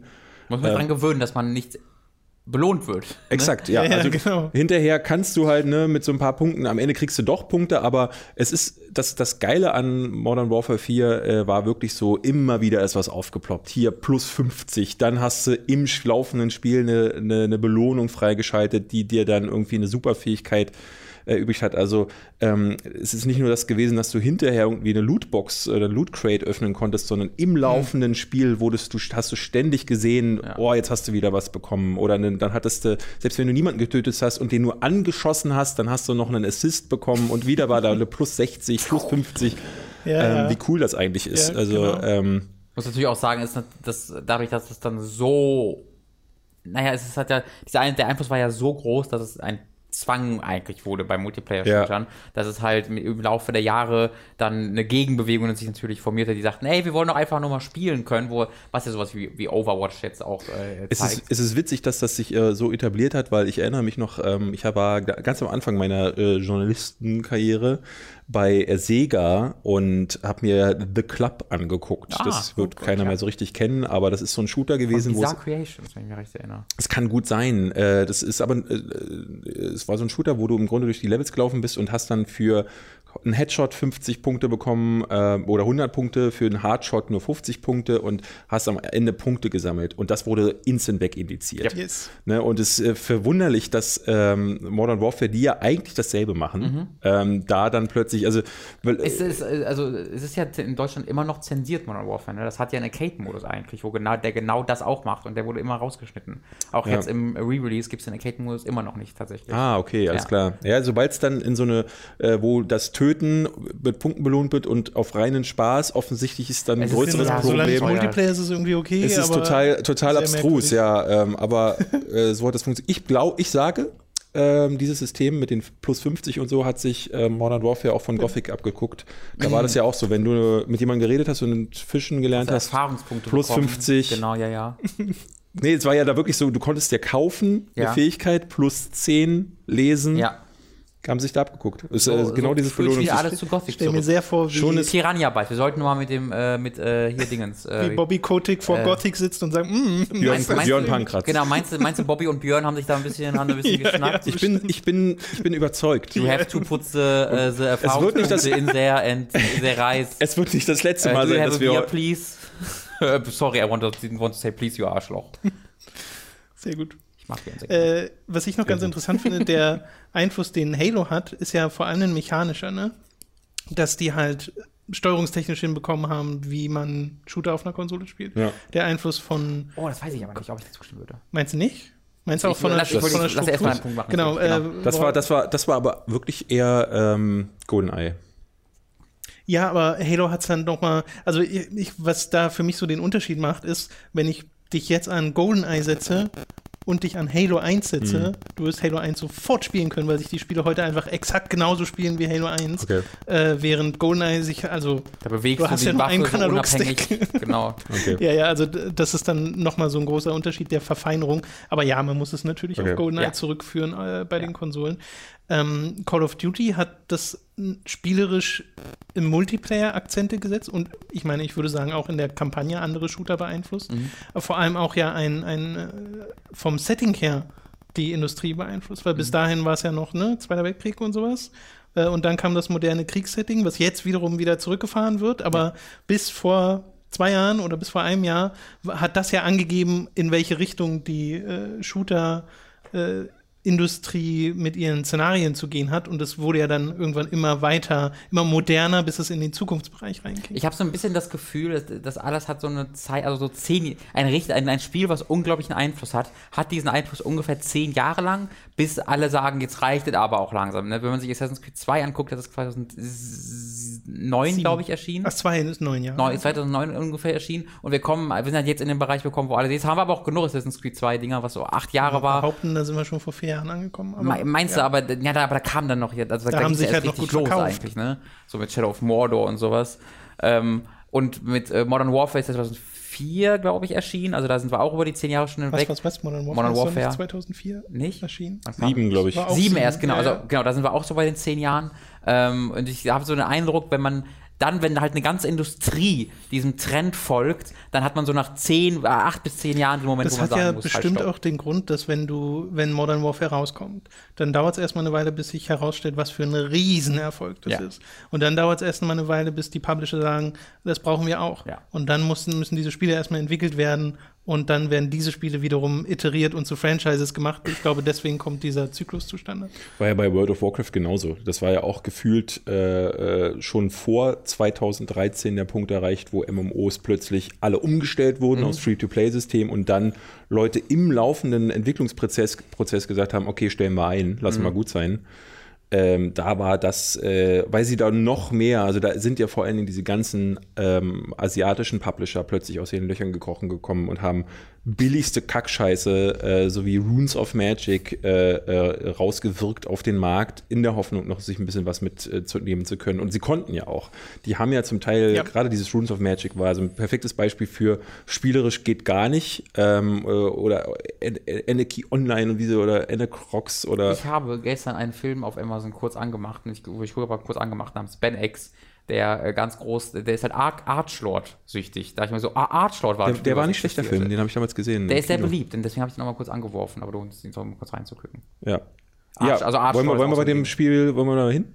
Zu World of Warcraft? Ich würde sagen, das können wir machen. Ich wollte auch einmal ganz sogar gleich beim gleichen Publisher. Ich wollte aber ganz kurz äh, noch mit Halo kurz noch äh, eine Klammer so, aufmachen, noch was sagen? Ähm, äh, weil ich halt finde, dass es nicht nur spielmechanisch äh, und die Steuerung und sowas, das alles erstmal ein, so etabliert hat auf der Konsole, so wie man es heute kennt, sondern so die Kampagne von Halo war äh, auch zumindest bei mir war ich das noch einfach ein Moment des Augenöffnens. Diese riesigen offenen Maps, wo du die Fahrzeuge hattest, die so ein bisschen Open World in eine Singleplayer-Kampagne gebracht haben. Ähm, das fand ich schon alles extrem gut und ich höre heute noch Leute, die halt so diesen The Cartographer Map, äh, wo du eine große Insel hast und da einfach, du musst jetzt da irgendwie in der Mitte zu dem Kontrollraum, mach mal, ähm, die das heute immer noch so hm. als eine der besten Maps aller Zeiten ansehen. Da bin ich nicht ganz so bei, aber. Ich, äh, Halo hatte einen ganz anderen Einfluss im Grunde auch äh, für mich auch noch, weil es die Xbox quasi im Alleingang mitverkauft hat. So. Ja, das war Fall. halt ja, äh, ja, krass. Und Blinks the Cat. So wie, wie du es schon sagtest, so, so, ich glaube, die Konsolen hätten diesen Siegeszug nicht weiter so bestritten, ähm, zumindest nicht, wenn sie dieses neue Genre des Shooters weiter erschlossen hätten durch Halo. Für mich gibt es aber noch so diesen Marketing-Effekt, denn äh, so gemeinsam mit so manch anderem Spiel wie Gears of War gehört da für mich dazu, die plötzlich mit äh, Halo hatte ja diese Kurzfilme, alle Trailer von mhm. Halo waren bis zu ODST oder so immer brillant, ja. weil sie halt auch diese Real-Life-Sachen, Neil Blomkamp hat selber mhm. mal einen inszeniert und so, äh, Halo hat so das Werben für Videospiele auf ein ganz anderes Stimmt. Level irgendwie auch nochmal gehoben. Ja. Ich kann jetzt schwer sagen, war es Halo oder äh, wer hat damit angefangen? Also ich würde sagen, Halo 3 ist da echt vorne. Also erinnert ihr euch noch an dieses, äh, wo die, diese Figuren hatten, Miniaturfiguren? Ja, ja, ja. Und dann hatten die alte Männer, die in den Kampf gekämpft haben, damals ja, ja, Halo 3. Ganz krass. Also Gears of War hatte halt so, ne, mit äh, äh, Mad World und so plötzlich mhm. dann echte Musik damit reingezogen, aber äh, ich bis glaub, heute übrigens versuchen zu replizieren. Ja. Funktioniert nicht so gut. No. Aber das ist ein sehr guter Punkt, weil ja auch Halo sowas wie Red vs. Blue oder so etabliert hat, also wo ähm, das popkulturell über das Spiel ja. hinausging ins, in den Machinima-Bereich. Äh, und ich weiß nicht, wann genau das losgegangen ist mit Red, Red vs. Blue. Blue. Zu Halo 1 Zeit, also 2002 Zu Halo 1 so. sogar schon, mhm. ja, okay, krass. Weil das erste Mal, dass ich das Wort Machinima gehört habe, war erst mit dem Spiel, zu dem wir ja gleich auch kommen wollen, nämlich bei World of World Warcraft. Warcraft genau. Äh, auch ein bisschen äh, äh, Counter-Strike hatte vorher auch schon so Filmchen gemacht. Da habe ich es dann noch nicht so richtig mitbekommen und bei Halo ja auch nicht wirklich, aber da ging das ja schon los, wo es ja. so in die Community reingeschlagen hat und der Entwickler das so total äh, gefördert hat im Wesentlichen. Mhm. Und heute ist ja Red vs. Blue so ein riesen Riesen also ich meine, das, das, Rooster Teeth, Rooster Teeth ja, genau. ist eine riesige Medienfirma und, und Red vs. Blue läuft jetzt in der 4, 15. Staffel bald. Das ist der Wahnsinn. Äh, das, ist, das, gibt's noch? Ja, das läuft. Äh, Alter, lol. Naja, das, die, die haben, das ist ja auch eine, also die haben ja riesige Animationsdinger, das ist ja teilweise eine CG-Serie mittlerweile. Äh, das ist wirklich sehr beeindruckend ja, okay, also aber auf so einer Liste äh, kann man dann schon sagen, so Halo würde mit unter die Top 5 äh, äh, zählen. Dann auf jeden Fall oben mit dabei, ja. ja. Aber ja. es gibt noch ein Spiel, was er gerade schon mal erwähnt hat, was sehr wahrscheinlich ebenfalls da in der, in der Richtung vorhanden Genau, wäre. World of Warcraft, wo wir. Oh, David, hast du noch einen? Du wolltest noch was? Bei World of Warcraft wenn wir darüber ja. sprechen, wollte ja. ich, wollte ich äh, vielleicht vorher ganz kurz fragen, weil ich habe mich ganz schwer getan, ähm, da festzumachen. Also klar, World of Warcraft, damit ging im Grunde dieser Hype los, aber das Genre wurde ja geboren schon vorher. Mhm.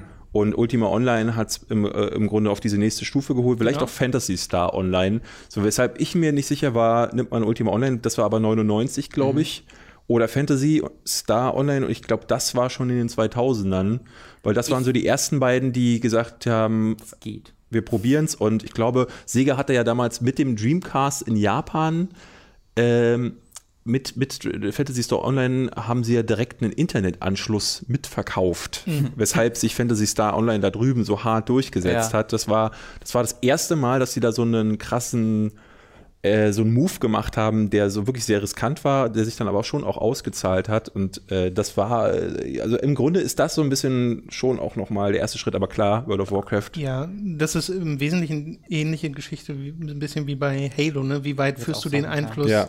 Äh, zurück, weil ich glaube, World of Warcraft, dadurch, dass Jeff Kaplan dort der, der äh, Creative Director war, der, glaube ich zumindest, der Hauptdesigner dieses Spiels. War es von Anfang an? Ich weiß es nicht. Ich, doch, doch, schon. Das lässt ich habe 2000, hab 2004 schon Videos gesehen ja? mit, mit Jeff Kaplan. Und der wiederum und ein paar andere der Leute, die mitentwickelt haben an World of Warcraft, kamen ja von EverQuest. Das waren ja EverQuest-Leute, die dort eine Gilde hatten und äh, dort EverQuest einfach mega krass gespielt genau, haben. Genau, und äh, also ich habe das erste Mal von dem äh, MMO-Genre tatsächlich gehört. Ich habe damals immer in so einem Chat-Raum rumgehangen und dann haben sich Leute immer beballert mit irgendwelchen, äh, ja, Raid auf, bla bla bla. So und ich habe das immer nicht verstanden. So. Und das war das Spiel, äh, wie hieß es? Zwar nicht EverQuest, sondern ein anderes. Meri Nee. nee. nicht Meridian 59, Dark sondern Dark Age of Camelot. Mhm. Genau, Dark mhm. Age of Camelot war das Spiel, weil da diese Raid versus äh, oder Realm versus Realm ja, genau. Raids irgendwie ähm, und da, das, da, war, da waren zum ersten Mal diese Tem Terminologien zu hören, die dann ja Tank, äh, DD macht Schaden auf. Ja, schön erzählen, die Buffbar und. Äh, genau, und ich so. Nicht gesehen.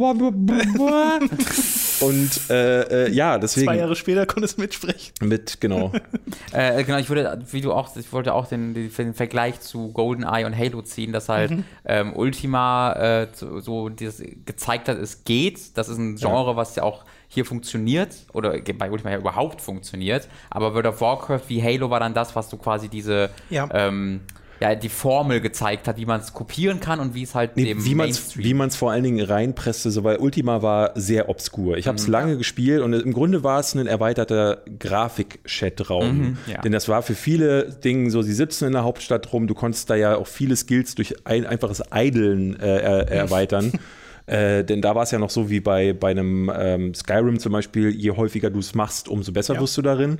Ähm, und das war ja, das war ja weit von Spaß entfernt. Das war halt ein Zeittotschläger vom Allerschlimmsten, ähm, der wo ich, als World of Warcraft rauskam, habe ich mich tatsächlich geärgert, dass es nicht so offen und frei war, wie äh, dass ich einfach wie in Ultima Online mir nicht einen Baum äh, nehme, da ein yeah. Baumhaus drin äh, yeah, yeah. Äh, zusammenhacke und dann sage, hier ist mein eigenes Geschäft und mein Laden, den ich einrichte, wie ich will. Ja, oder einen anderen Spieler umhauen, seinen Loot nehmen und und Rainer und genau, was halt immer Kacke war. Also, ne, also ich würde, ich könnte mir gar nicht vorstellen, wie das wäre. Du gehst in die Stadt. So heute ärgere ich mich schon, wenn ich mal umgeholzt werde genau. beim Questen und wenn dann noch alles weg wäre, was ich monatelang erkämpft hätte. Cool. Aber das hat dann ja für viele Leute wahrscheinlich auch die Faszination ausgelöst, weil das spielen ja Leute heute noch, wenn ich. Wie schreibt man ich auch, ja.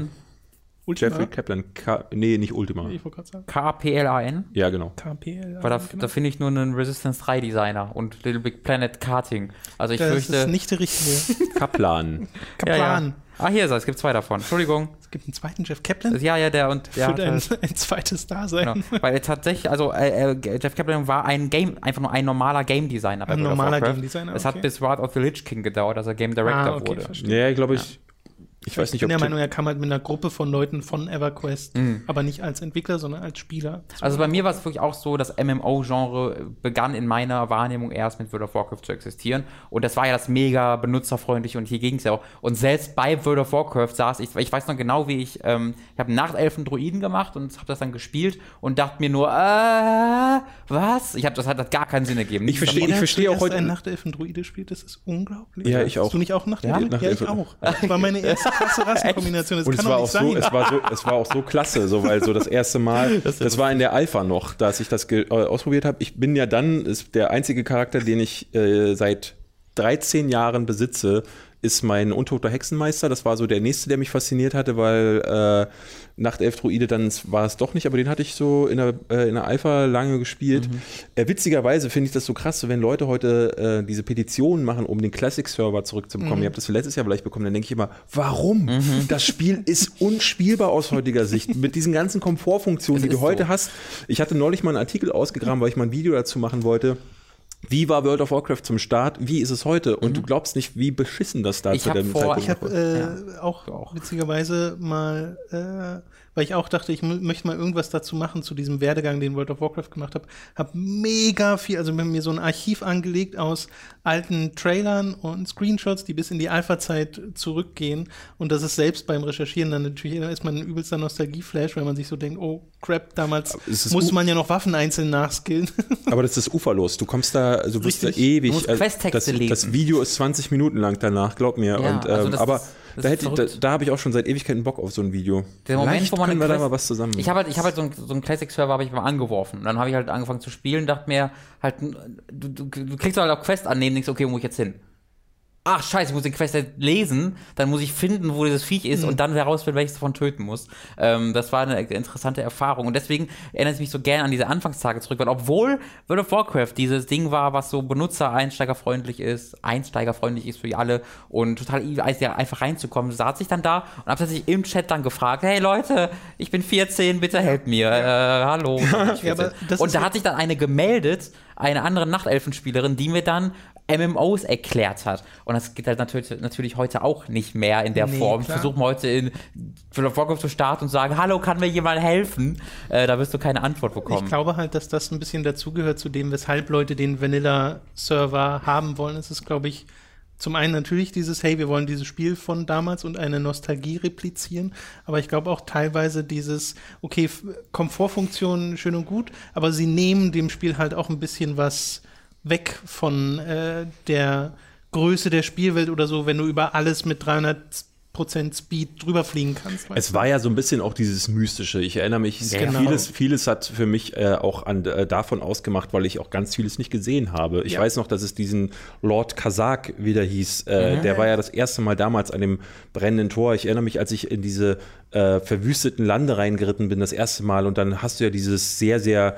komische Geräusch, was äh, so ein, quasi so ein Vibrieren der Luft, äh, was in, in der Nähe des äh, Tors ist. Und da ist ja der erste Kasach gespawnt, den ich nie gesehen habe, ähm, weil es einige Bereiche dann einfach nicht zu erreichen gab genau. äh, ähm, oder weil, weil da irgendwelche Elites waren, die dich sofort rausgehauen haben. Und ähm, Fliegen macht heute, nimmt vieles, also diese Flugfähigkeit nimmt ganz vieles an, an der, äh, von der Faszination, weil du sehr hoch fliegen kannst, alles überblicken kannst genau. und Damals war das anders. Da hattest du dann, äh, damals gab es ja auch YouTube in der Form noch nicht, sondern nur Machinima, wo du dann halt zum Teil so senden. Warcraftmovies.com? Warcraftmovies.com, genau. Wo du dann Leute hattest, die dann halt durch irgendwelche Sprungmechaniken ja, in ja, ja. abgetrennte Bereiche gekommen. Ich erinnere mich, als die, das erste Mal einer in den smaragdgrünen Traum gekommen ist äh, oder ins Outland, da gibt es ja heute noch Videos Stimmt. von, wie das mal aussah.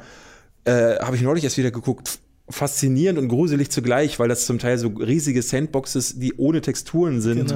Genau. Äh, krass irgendwie, und das hast du heute halt gar nicht mehr. Das ist alles so Bei mir war Steve Krömers WoW-Nacht, was mich dadurch, äh, wo ich mich, wo ich immer. Stevenio. Stevenio, genau. Ja. Ähm, kurz Update übrigens, Mark Kern, Mark Kern war das, der Teamlead von World ah, of Warcraft, okay. der ja dann später den Erfolgs-MMO-Shooter äh, Firefall ah, entwickelt hat. Das große Firefall. Den es nicht mehr gibt. Das ist ganz interessant. Falls ihr mal Langeweile habt nach diesem Podcast oder während dieses Podcasts, ähm, googelt mal nach Firefall Red 5 Studios. Ähm, das ist eine interessante Geschichte, weil. Das war auch kein sympathischer Mensch. Nope, genau, die haben Geld vielleicht ein bisschen falsch benutzt so hm, und vielleicht ja. anderweitig. Also, das ist eine sehr interessante Geschichte.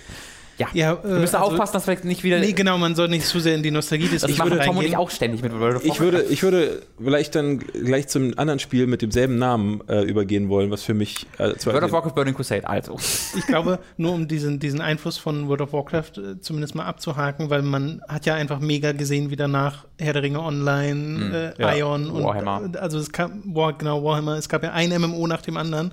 Äh, und hier könnte man auch schon fast wieder diese 10-Jahres-Regel ansetzen. Heute gibt es quasi nur noch drei oder ja. so, die so halbwegs erfolgreich sind. Beziehungsweise es gibt ja viele dieser Sachen. Es gibt ja noch Herr der Ringe Online und so, aber sie sind halt so klein geworden. Und selbst World of Warcraft ist ja verhältnismäßig klein.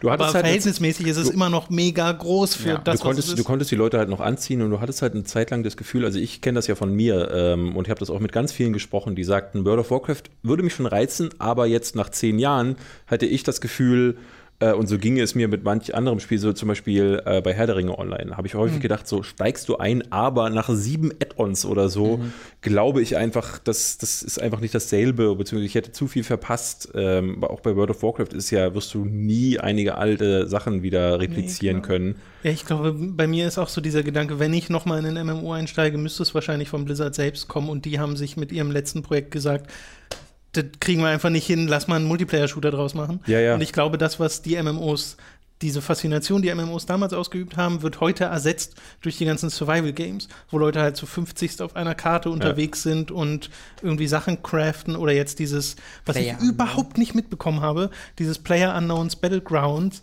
Du, die ganzen Steam-Charts. Immer so, wieder, wenn ich genau, ich gucke da ab und zu auf die Steam-Charts und denke mir, das kenne ich. Was HZ äh, äh Dingsbums, Leute. Ja, wirklich, weil wir nicht diese YouTube-Videos gucken, die die alle spielen, ja, ja, ja. kriegt man diese Spiele Aber auch selbst dann, also ich, ich, ich, zu einigen Spielen würde ich auch später noch kommen die ja auch sehr, ne, das ganze Horror-Ding mit Slenderman und wie sie alle ja, heißen, ja. auch das ist völlig an mir vorbeigegangen. Ich habe äh, äh, ich sitze ja heute zum Teil auch im Kino, wenn Leute sagen, boah, uh, The Conjuring, oh, und ich so, ja, 1981. in, oh, richtig Spaß. In, in, in Amityville Horror gab es das alles genau das schon mal. Und äh, ich habe das halt alles schon tausendmal gesehen. Ja. Ähm, auch das Exorzismus- äh, und Zombie-Ding ist so oft an mir vorbeigezogen, dass ich heute dann da oft im Kino sitze und ja, hm, okay, alles klar. Und die Leute so, wow, Gott, ich, ich erschrecke mich und denke mir dann bei einem Amnesia oder bei einem Slenderman so, mhm. Dann so harter Cut auf Davids Klangweite. Ich stelle mir gerade vor, wie du im Kino sitzt und so, oh Gott, und drehst du dich um, Entschuldigung, 1983 habe ich nicht schon mal das gleiche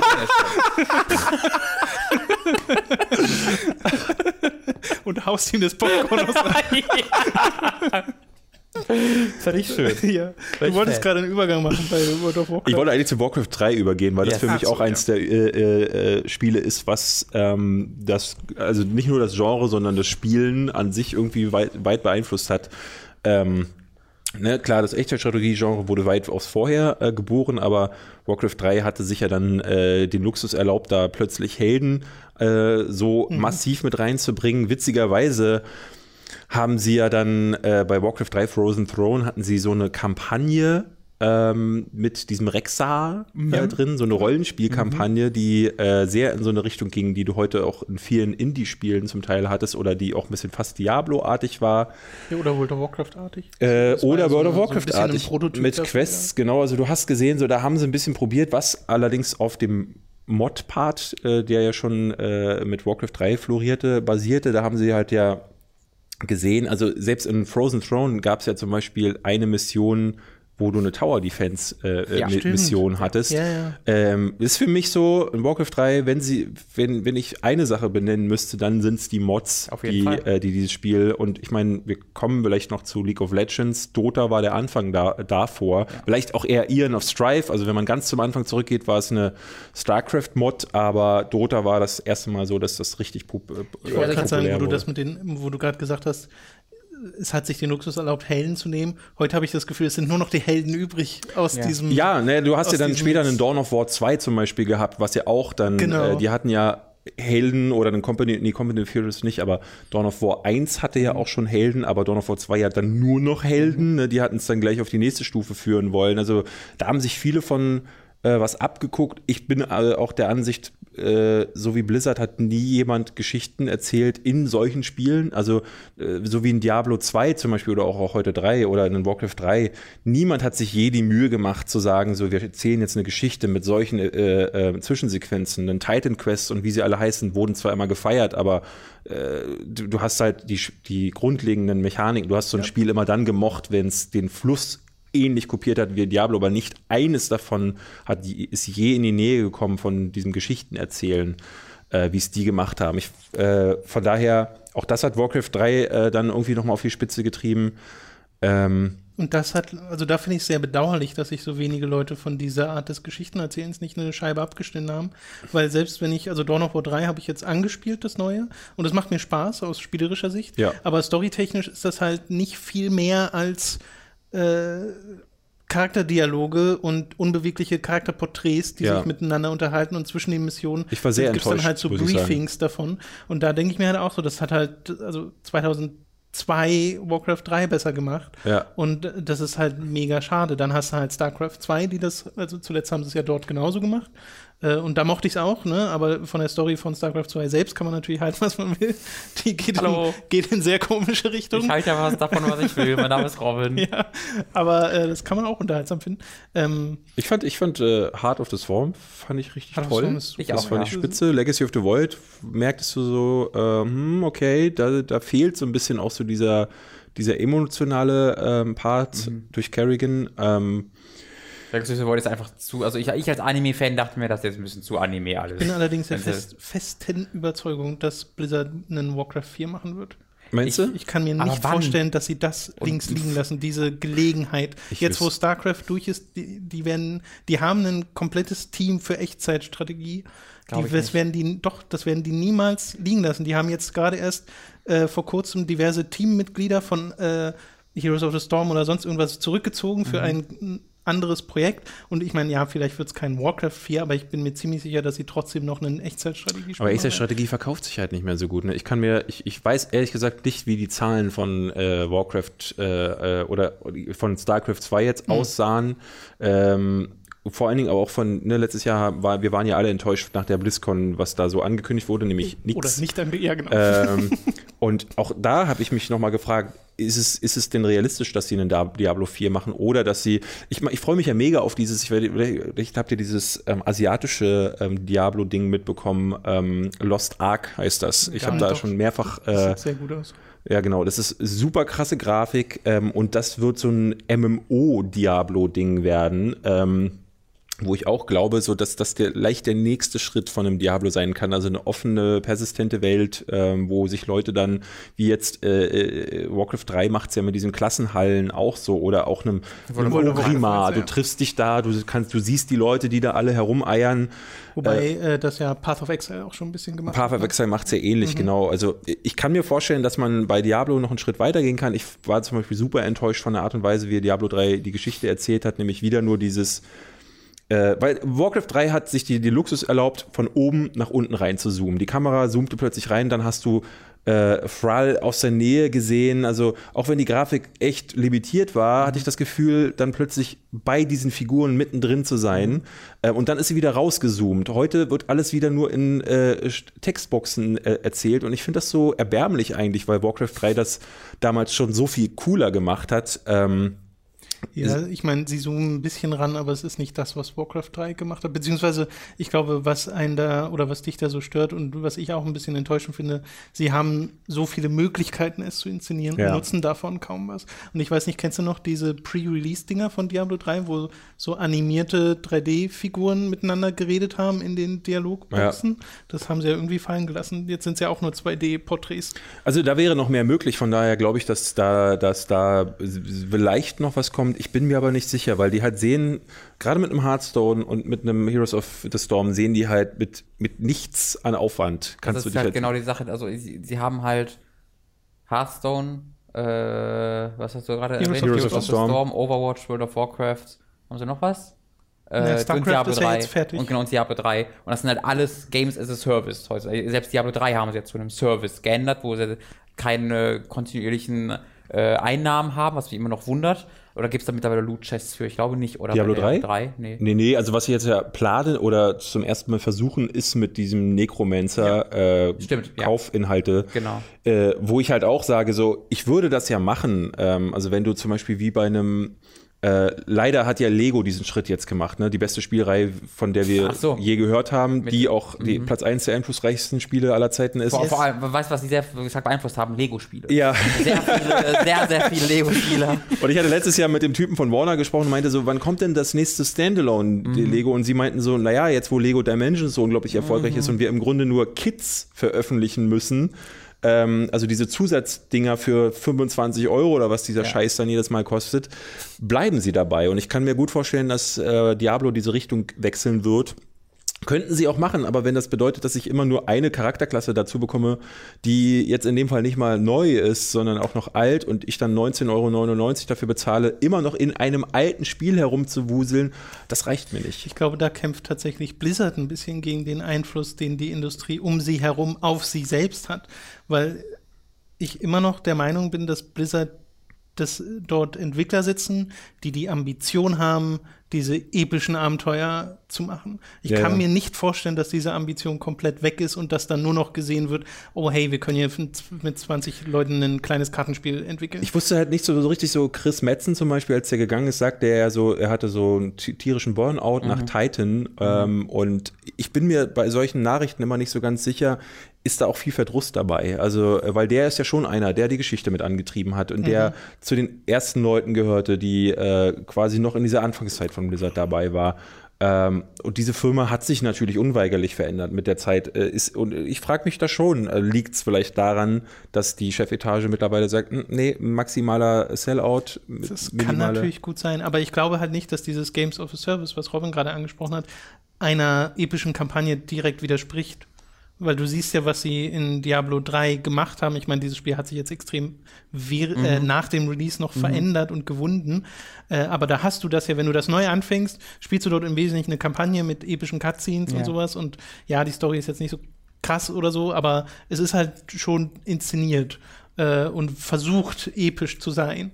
Äh, und danach hast du halt noch diesen Adventure-Modus und all diese Mechaniken drin, die es auf lange Sicht äh, spielbar machen. Es würde mich extrem freuen. Wenig würde mich mehr als Warcraft 4 freuen, auch wenn ich halt Angst habe. Und stell dir mal vor, wie, also überleg mal, wie ihr Warcraft 3 gespielt habt. Ihr habt die Kampagne durchgespielt und dann habt ihr ja doch nicht aufgehört. Nee, nee also gerade ewig war, diese Custom Das war eines der, nicht nur das, ich, ich war da richtig gut drin. Ich hatte alle Tastaturkürzel mhm. drauf in dem Multiplayer-Spiel. Ich war da, das ist eines, neben Counter-Strike Source war das einer der Multiplayer-Spiele, wo ich richtig gut drin war. Ja. Ähm, und halt die Custom-Maps, wie du natürlich sagst. Also das war mein einziges Spiel für Jahre. Ja, ich äh, auch. Du hattest ja diese Rollenspiel-Maps. Ich habe ja auch, äh, ja. was heute, auf jedem Handy hast du äh, Tower-Defense-Maps. Mhm. also meiner Ansicht nach wurde das geboren in, auf diesen, ähm, in diesen Mods. Genau, da muss man natürlich auch StarCraft nennen, was da auch schon äh, genau. sehr, sehr, aktiv war, aber Warcraft 3 ist halt nochmal mit, äh, der, mit der eigenen Implementierung von Battle.net größer gemacht. Ähm, ich finde es halt heute ganz lustig, wenn ich halt Leute sehe, die große League of Legends oder Dota 2 Fans bin, da habe ich dann dieser alter Mann spricht, äh, schreit in die Wolken Moment, wenn ich halt sage so, ja, das kennt man noch aus Warcraft 3, Dota und die haben halt, man weiß, also man will einfach nicht, was Warcraft 3 ist. Äh, und da sage ich dann, ja, nee, das ist auch egal. Oh. Ja, das ist halt auch so ein bisschen witzig, ne, wenn ich drüber nachdenke, wie sehr ich mich über den Warcraft 4 freuen würde oder wie wir alle uns über den Warcraft 4 freuen mhm. würden.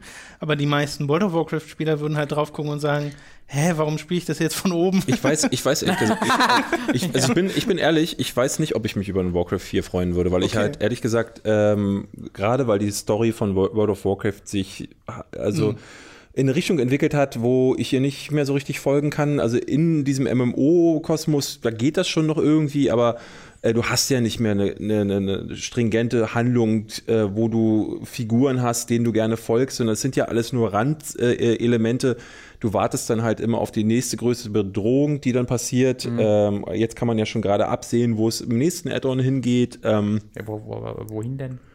Äh, mit diesem Void Lords. So, also okay. äh, die alten Götter äh, kommen ja. offensichtlich zu, zurück und die Void Lords wäre Text der Warcraft Lore freue ich mich sehr drauf. Es wurde ja dann, es wurde ja dann die nächste, also das, auch das so, ne, wie damals diese Ehre da und wie sie alle hießen und wo es dann plötzlich, plötzlich hieß, ja, da, da gibt es übrigens noch, jetzt, das haben wir all die Jahre vergessen. Ähm, jetzt ja auch diese, äh, ähm, nee, nee, nicht die Burning Crusade ist oder äh, ähm, Sageras ist die größte Bedrohung, sondern die Void Lords, ja, die sind noch mal gefährlicher als die Titanen. Ja, ja wann, wann, habt ihr die denn jetzt ausgegraben? Ähm, ja, das ja. ist halt, sie stoßen halt an das Limit ihrer vorher etablierten Lore. Ja klar, wenn du jetzt Sagaras auch noch, ne, also in ja, ja. Patch 7.3 wirst du ja wohl auf Argus geschickt und da dann, um da dann die äh, brennende Legion, wenn du jetzt Killiaden ja schon tötest in mhm. dem jetzigen nächsten Raid, was ist dann da auf Argus? Natürlich irgendwie Sageras oder irgendeine Seele von ihm, den du vernichtest und das, was kommt dann als nächstes?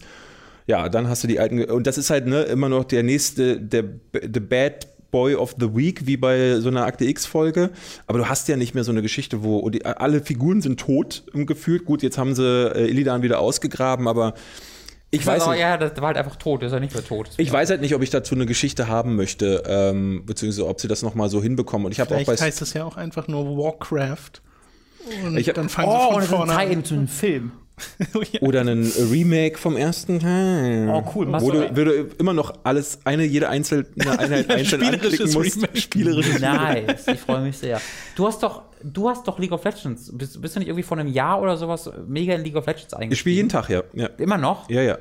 Also ich äh, mag das auch sehr. Ähm, da würde für mich auch zu den äh, einflussreichen Spielen gehören, aber wenn man äh, Dota davor halt mhm. sieht, als den, der es erfunden hat, ist League of Legends halt das Spiel, was es dann plötzlich zu einem Mega-Erfolg ja. macht, ist das meistgespielte Spiel der Welt. Mhm. Und für mich hat es vor allen Dingen einen großen Einfluss auf das Bezahlmodell aktueller Free-to-Play-Spiele gehabt, weil dieses mhm. System jede Woche äh, äh, den, den Leuten ähm, so, eine, so, eine, so, eine, ja, so eine Karotte hinzuwerfen, guck, das sind hier zwölf spielbare Charaktere, du kannst jetzt eine Woche ausprobieren, nächste Woche müsstest du dafür bezahlen.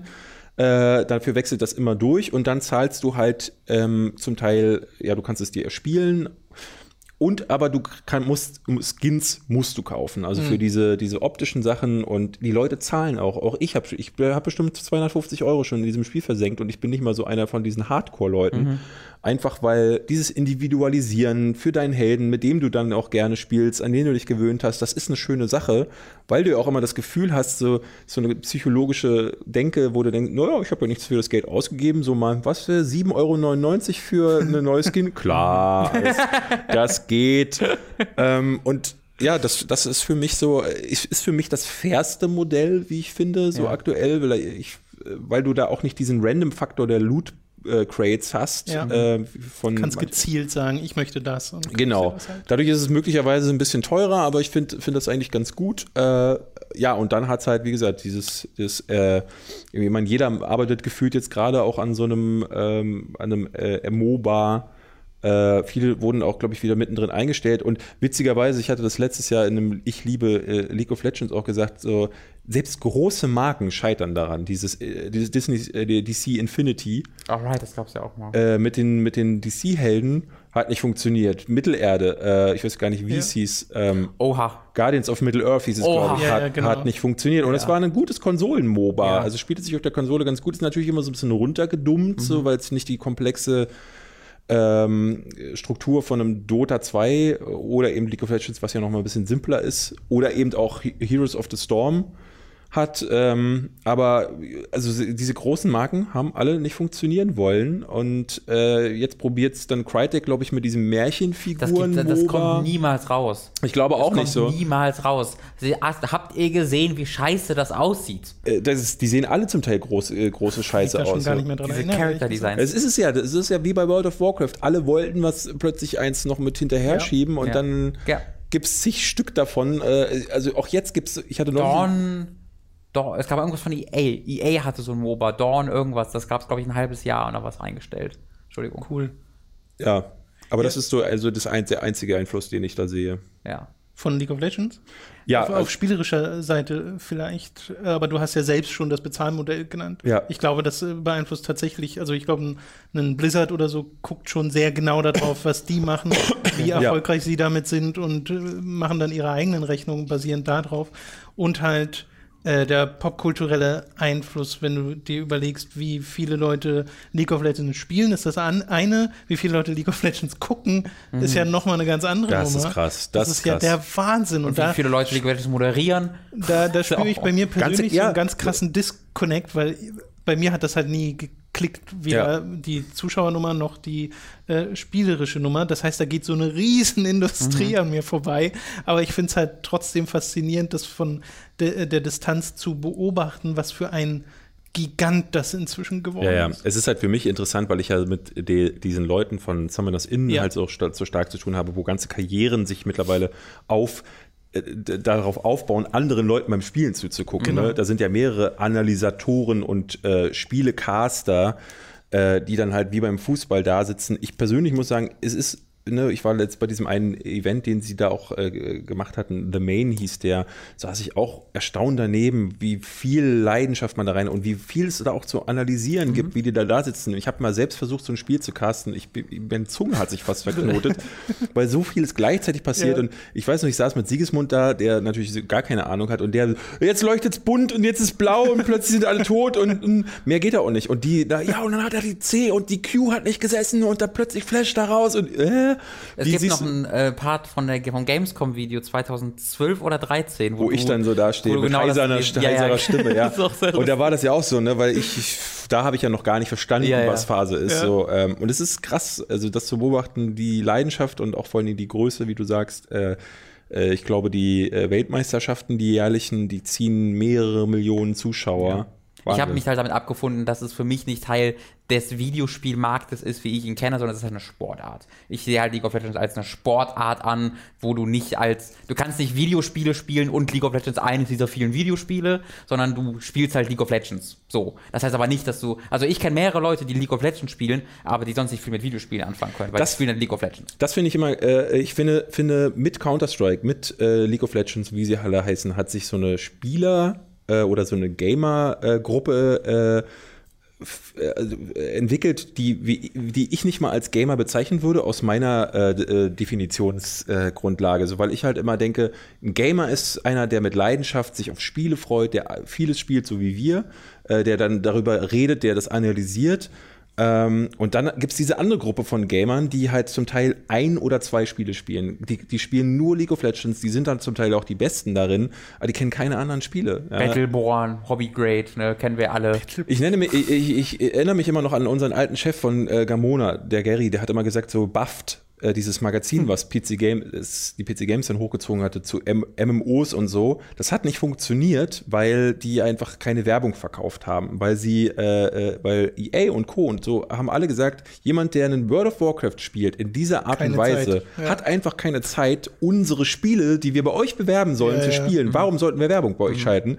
Weswegen diese Seite, Seite äh, relativ schnell sehr große Probleme bekommen hat. Sie haben dann versucht, den Content auch immer mehr zu erweitern und aufzuweichen. Aus diesem Hardcore-MMO-Ding wurde dann plötzlich alle MMOs, äh, plötzlich dann auch noch äh, alle Rollenspiele und äh, noch darüber hinaus. Und Ganz normale Spielemagazine. Und heute, und ja. heute gibt es äh, gibt's das Heft nicht mal mehr, weil es ja. einfach nicht funktioniert. Ähm, Ey, aber ne, auch da, also neben Steve Krömers WoW-Nacht, Bafts äh, WoW-Videos mit Heinrich Lehnhardt, war mit das Best, also von der Qualität her das Beste, was man heute noch im Internet Generell. Content von Heinrich Lehnhardt, das ist einfach, das ist also, einfach die Spitze der Unterhaltungskunst. So, so gerne ich mich auch darüber lustig mache, das habe ich damals wirklich geliebt. Die Buffed WoW-Videos, das war für mich so mal so, oh, wie so ein Kind, was so einen Weihnachtsbaum aufmacht. Die sind in der Beta. Oh. Ich, ich fand die alte, alte GameStar-Garde, also auch so, ähm, wie heißt sie, Jörg Langer, die fand ich schon damals schwer peinlich. Ja. Das war dann irgendwie, weil sie weil sie immer noch so, wir sind die alten Spielejournalisten. Ich, ja, ich weiß, ist so ein bisschen wie die Expendables, wo auch alle fünf Minuten gesagt haben, ey, wir sind eigentlich zu alt für den Scheiß, so, aber wir machen jetzt noch ein bisschen Action. Expendables. Ja, also wie gesagt, heute gucke ich mir die Videos auch an und denke mir, oh ja. Ja, gut. genau, heute, heute kann ich mir das auch nicht mehr angucken. Ich weiß aber, dass ich damals als Kind total gern irgendwie ja. Raumschiff Games geguckt habe. Das habe ich auch so. gern geguckt, aber das war dann, das waren halt, da hatten sie es noch nicht so drin, so dieses, ey, wir sind alt und äh, wir sind machen Gamers Global, wir brauchen Geld. Genau, ja. Okay. Ey, wir sind alt, bis, bis morgen. Wir sind alt und brauchen Geld. So, äh, äh, jetzt sind wir, ich glaube, dieses Warcraft, World of Warcraft, League of Legends, das hängt ja alles irgendwie ein bisschen miteinander zusammen, weil mhm. das eine irgendwie aus dem anderen geboren wurde und so. Ich würde sagen, wir gehen noch auf eine Spielereihe zu, die ich sehr gerne in dieser ersten Folge der einflussreichsten Spiele nennen vielleicht, würde. Vielleicht hat David ja auch noch eine, die er unbedingt nennen möchte. Vielleicht ist das ja sogar die, die ich gerade auch nennen möchte. Äh, äh ja, wir haben FIFA, ja, wir FIFA haben noch eine Weile. Ja. Mag, magst du einen Vorschlag machen?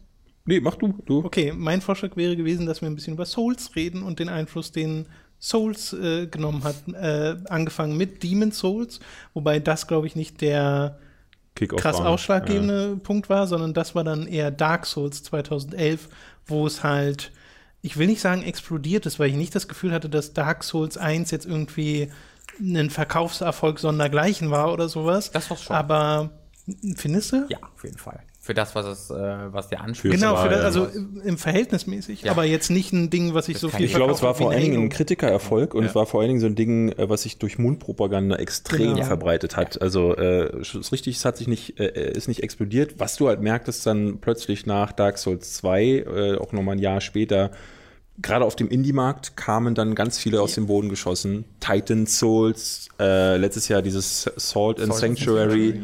Dann gibt es äh, noch sowas wie Dead Dead, nee, heißt das Dead Mouse? Nee, das war der, der äh, DJ. Mhm. Genau. Irgendwas mit Maus. Wo man die Maus spielt. Dark Mouse. Ja, Dark Mouse, genau. Dark Mouse. Ja, ja, es gibt also auch gerade in der Entwicklung, also ich hatte, du hattest ja meine Vorschau aufs Spieljahr genau. gesehen und gerade bei den Indie-Titeln gab es zahllose, die halt gesagt haben, wir machen das so. Es gab letztes Jahr dieses, ähm, dieses, wo du mit dieser Valkyrie unterwegs warst. Wie hieß das gleich noch? Ähm, wo du auch nur Bosse hattest. Das war brillant. Das kenne ich. Ach so, äh, Utun. Utun, ja, genau. So, genau. Utun hat dann, oh, der Soundtrack. Ähm, yes. Und da, also gibt's gibt's zahllose davon. Ähm, Im im AAA-Segment fällt mir tatsächlich jetzt nur Lords of the Fallen ein. Äh, jetzt Neo natürlich auch und The Search äh, von den Lords of the Fallen-Machern. Ich finde äh, sehr, also ich muss sagen, ich, ich finde es sehr freundlich von dir, dass du The Lords of the Fallen zum AAA-Segment zählst, wäre ich jetzt nicht so freundlich. Gute, damit meine ich gute Grafik, hoher Produktionswert. Okay, okay, ähm, weil nicht, der, nicht Indie sozusagen. Der Produktionswert okay. war gut. Und ähm, also ich muss sagen, es war bis vor Nio war es das einzige Spiel, was in, in die Nähe von Dark Souls ja. gekommen ist. Es war bei weitem nicht so gut, aber es, ich mochte es für das, was es war. Ich mochte es auch echt gerne. Ich habe es sogar durchgespielt. Finde ich ehrlich gesagt total interessant, dass wir nicht schon viel mehr Spiele sehen, die sich einfach sagen, hey, lass mal Dark Souls machen. Weil ich jetzt kam erst neulich die Ankündigung von Code Vein und das haben sie so beworben mit Prepare to Die, ne? ja. also sehr in diese Souls-Richtung und jetzt kommt auch der erste Trailer davon raus und da sieht man zumindest so ein bisschen, kann ich sehen, okay, vielleicht geht es in so eine äh, das Dark Souls-Richtung. Genau, äh, also dass das nicht von ungefähr kam, diese ja. Art und Weise, wie sie es beworben haben, aber das ist trotzdem auch die Ausnahme, weil, wie du schon sagst, im Indie-Markt da ist das, wird das viel offener gelegt. Auch dieses Eitre oder so, äh, was dann noch kommen mm, soll oder sowas. Eiter. Äh, wie auch immer man es ausspricht. Ich würde, ich würde tatsächlich aber noch einen anderen Titel nennen wollen, der noch vor Dark Souls und Demon's Souls war und der für mich da auch grundlegend beeinflusst hat, war Monster Hunter. Ähm, Was so in diese Kerbe schlägt, meinst du? Äh, genau, weil es halt auch so dieses, du zirkul zirkulierst halt äh, mhm. eine halbe Stunde um so ein riesiges Viech rum, was du alleine gar nicht besiegen kannst. Ähm, ist, ich habe Monster Hunter nie gespielt, deswegen ähm, war es, oder ich glaube, ich habe nicht mal dran versucht und bin vom ersten Viech weggebobst worden. Mhm. Ähm, so aber das war ja schon, also das war A, drüben in Japan war es, glaube ich, der einzige Grund, warum du dir eine PSP oder mhm. äh, Vita geholt hast. Da hat das halt nochmal einen größeren Einfluss gehabt, aber ich denke schon, dass das einen Einfluss auf Dark Souls irgendwo hatte, weil sie dieses äh, in dieser äh, leeren, halbwegs leeren Spielwelt unterwegs zu sein und dann hast du diese riesigen Viecher, wo du ewig brauchst, um sie zu legen mit speziellen Taktiken. Das ja, ich meine, ich habe damals einige Vergleiche davon gelesen, tatsächlich so zu Demons und Dark Souls Zeiten, weil es halt diese, es gibt ganz unterschiedliche Waffen, die haben unterschiedliche Animationen.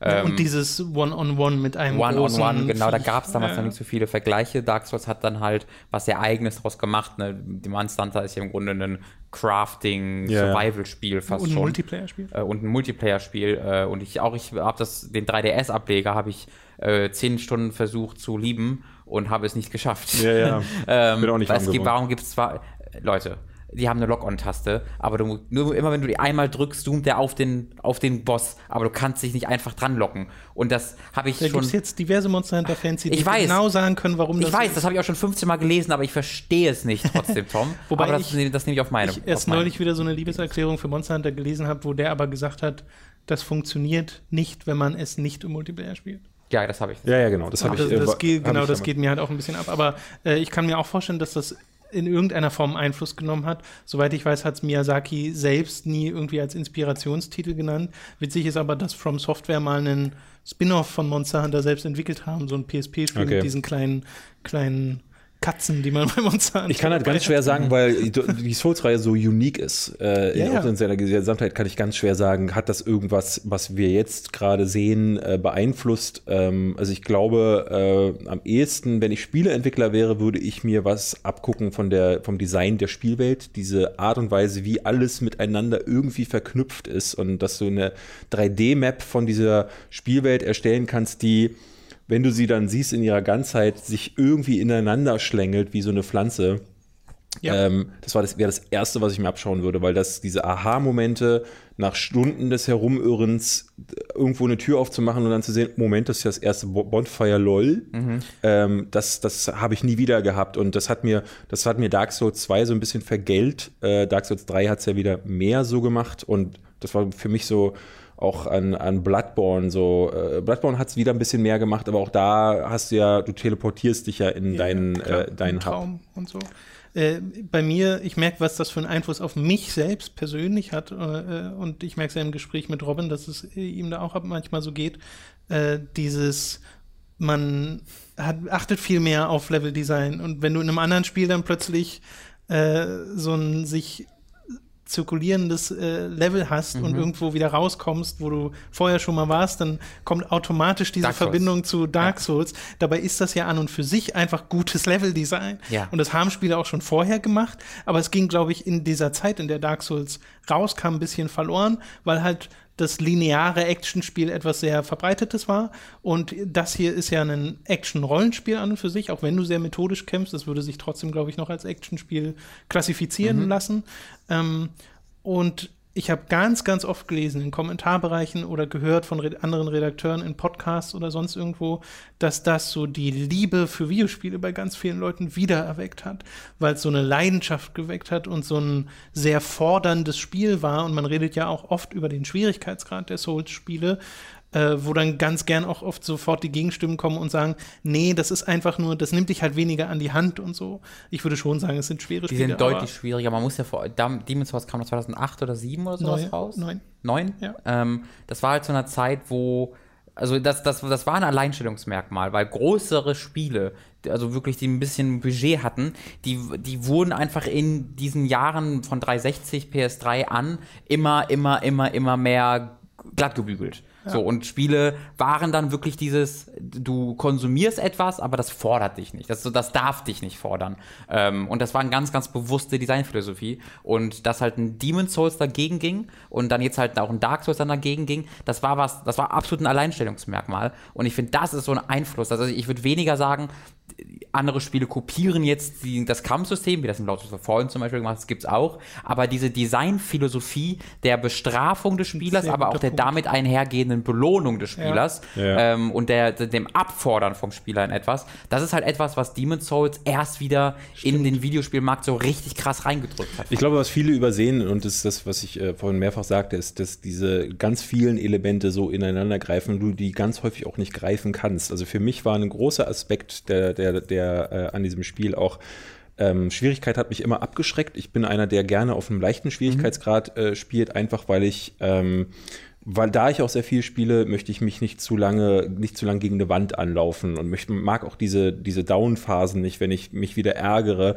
Viele Spiele werden ja auch schnell unfair. Mhm. Ähm, aber da war es so, dass, äh, dass mich das erste Mal wieder eine, nach vielen, vielen Jahren eine Neugierde innerhalb einer Spielwelt äh, äh gepackt hatte. Das letzte Mal hatte ich es, glaube ich, bei World of Warcraft, wo ich irgendwie das Gefühl hatte, ich kann ja überall hinlaufen, ich kann vieles machen, das schaue ich mir an. Aber hier war es so, wenn ich irgendwie nicht weitergekommen bin, hatte ich die Möglichkeit, äh, an so vielen Schrauben zu drehen. Ich konnte äh, an meinem, ich konnte grinden, um meinen Charakter irgendwie hochzuleveln. Ich konnte versuchen, äh, eine spezielle Waffe zu finden, die mich verbessert oder eine Rüstung. Ich konnte versuchen, ein Geheimnis zu entdecken, einen Geheimgang. Ich konnte eine andere Tür öffnen, die mich in einen ganz neuen Bereich bringt, wo es vielleicht erstmal einfacher für mich ist.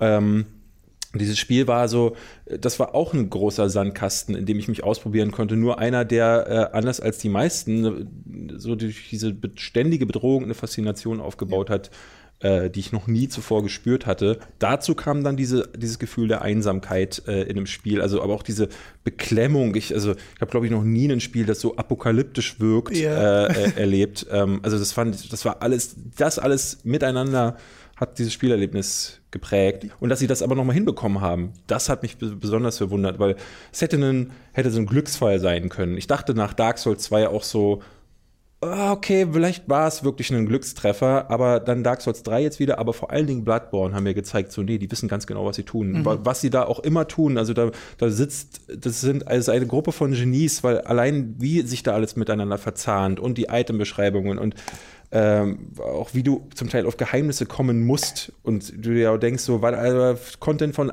Stundenlänge wird versteckt hinter Sachen, die auf die kommst du nicht. Genau.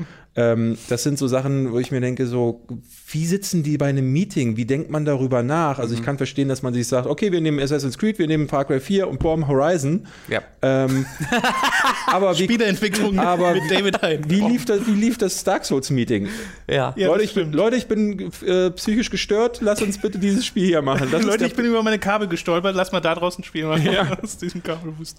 Aber ich finde ganz witzig, dass du World of Warcraft erwähnst, weil diesen Gedanken hatte ich auch mal, dass bei mir die Art und Weise, wie ich Dark Souls erfahre, dass ich in eine Welt reingehe, die mir komplett unbekannt ist und voller Mysterien, dass das so diese gleiche ähm, Neugierde befriedigt, wie ja. das bei äh, einem World of Warcraft eben am Anfang war, in eine so riesige, unbekannte Welt reinzukommen. Und selbst der Multiplayer-Aspekt steckt so ein bisschen mit drin.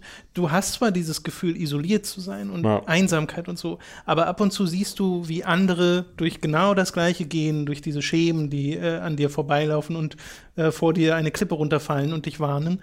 Äh, und das ist finde ich mega faszinierend, weil da ist für mich auch so ein bisschen dieser dieser Multiplayer-Gedanke drin, ohne dass es Multiplayer ist. Also selbst ja. wenn ich mir niemanden beschwöre, selbst wenn ich nicht äh, PvP spiele, einfach wenn du online bist und merkst, okay, andere machen das auch gerade. Das führte ja Dark Souls sehr äh, gekonnt vor Augen, dass, dass du nicht alleine da durchgehst. Ich finde halt so, für mich ist der größte Triumph dabei, dass, äh, äh, dass es jemanden gab, der sich hingesetzt hat und äh, in eine Ecke gedacht hat, wie ich gerade schon sagte, auf die kommt, kommt keiner. Und ja. dass das auch noch belohnt wurde durch den Erfolg. Ich, ich hatte, äh, ich, ist schwer zu vergleichen, aber Guardians of the Galaxy zum Beispiel, den ersten Teil fand ich brillant, weil äh, James Gunn jemand ist, der, der kommt von Troma, das ist so eine Trash-Filmfirma, hat vorher obskure Sachen wie Slither und Super gemacht ähm, und hat dann seinen ganz eigenen Stil, seinen ganz eigenen Humor.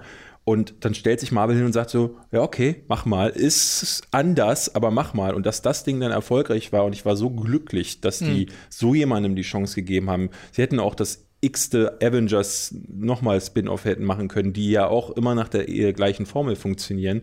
Äh, ähnlich ist es jetzt, wie gesagt, für mich mit Dark Souls, dass da jemand ist, der sagt so, ey, ich probiere was völlig anderes. Und das gibt ja auch anderen Spieleentwicklern, glaube ich, den Mut zu sagen, ja. ähm, okay, ich kann auch mal in eine völlig andere Richtung denken und vielleicht hat das auch Erfolg. Äh, das ist für mich vielleicht der schönste Einfluss, den das haben kann. Auf jeden Fall. Leider denken sich viele, so wie auch Sword and Sanctuary und Lords of the Fallen, oh, das mache ich einfach genauso nach. Mhm. Weißt du, statt, statt wirklich eigene Einflüsse zu machen, hast du jetzt sehr viele Spiele, die dasselbe machen. Dieses Idle zum Beispiel, von dem du redest, äh, auch das ist, hat Nachrichten auf dem Boden und so, die machen alle dasselbe gerade. So, es wäre schön, wenn, wenn da so, wenn man sich äh, Essenzen dessen nehmen ja. könnte, um zu sagen, aber dafür braucht es, glaube ich, ich glaube, es wird nur ganz wenige Jahre lang wird ein Genie geboren. Das, ja. ne, so wie im Sport, du hast so einen, der ist geboren worden für diesen Sport und der verändert ihn. Und so ist es manchmal offensichtlich, vielleicht ja. ist es auch so beim Spieledesign. Ich glaube, es ist immer so zweierlei. Einmal gehen die Entwickler so ran und sagen, okay, ich will einfach genau das auch machen. Und dann kommen halt diese leicht veränderten Kopien raus. Äh, und dann gibt es die, die sich davon beeinflussen lassen und das auf subtile Art und Weise in ihre eigenen Werke einfließen wie bei Ico, lassen. Ja, zum Beispiel, Genau, äh, genau da wollte ich nämlich gerade darauf hinaus.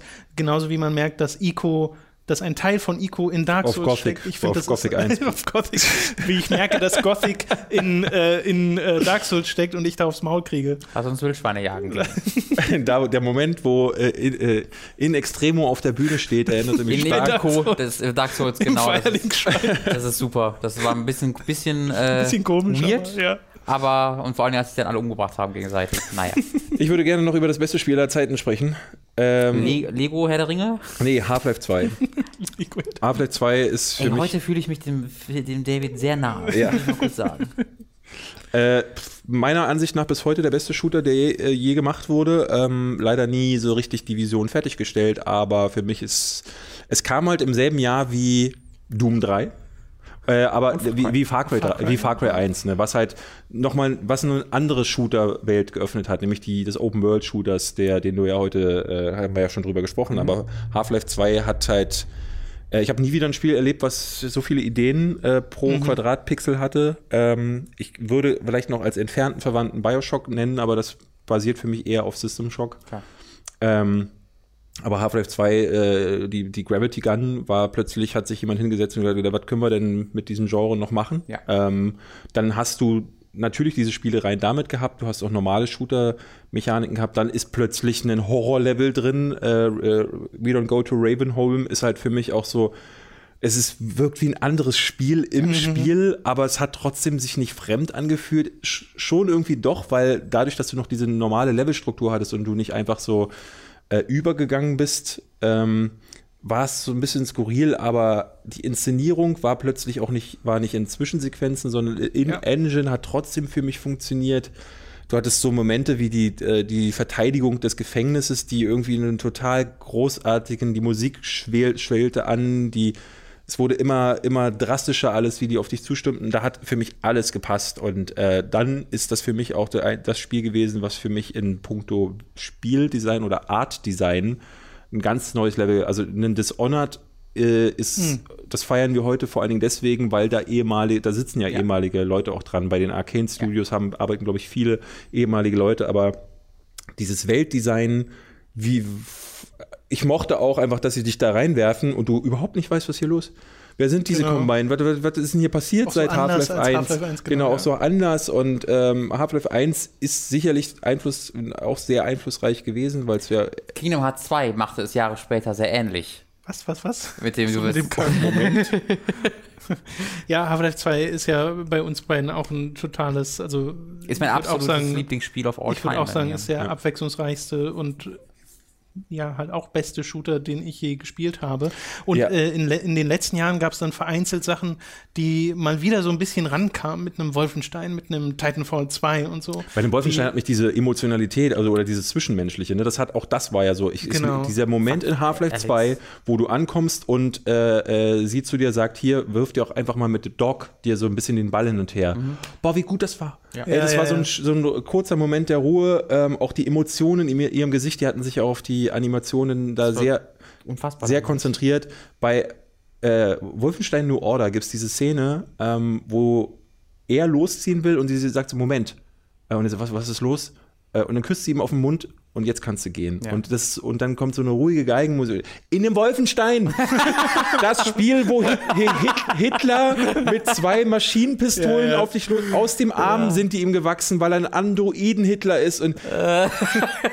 Und dann kommt, ne, diese Diskussion hatten wir ja in einem anderen Podcast so, wie kann man dann einen Doom abnehmen, dass oh, sie lass halt uns nicht wieder dahin gehen. Ich, weiß, ich weiß, wir gehen da nicht hin, aber Wolfenstein in New Order ist brillant gewesen. Ich will auch, also für mich sind so vier Spiele Teil dieser Riege, dieser Half-Life-Riege, die mich so erinnern. Das ist halt Half-Life 2 vor allen Dingen. Ja. Ähm, dann hattest du Wolfenstein. Für mich ist The Darkness ein Darkness, Teil von oh, auch so brillant. Ja, ja, ähm, und dann halt jetzt Titanfall 2, was mich auch daran erinnerte. Nicht von der erzählerischen Stärke her. Das haben sie ein bisschen versucht, aber nicht hinbekommen. Die Abwechslung, ähm, die aber genau, die Abwechslung genau. vor allen Dingen. Diese, dieses Gefühl davon, dass du hast zwar der große Ganze, du schießt auf Gegner, aber jedes Level nimmt sich wieder was aus einem anderen Genre irgendwas damit ähm, und ähm, mixt das wieder neu, genau. remixt das. Es will dich immer wieder überraschen. Du ja. hast dann diese, diese Sand-Viecher, ich weiß nicht mehr, wie sie hießen. Die Antlions in Harvest. Antlions, dann hast du plötzlich ein Auto gehabt, dann bist du plötzlich, dann, dann wird die äh, Gravity Gun nochmal geupgradet mhm, und ja, so. Das ist der Wahnsinn. Ähm,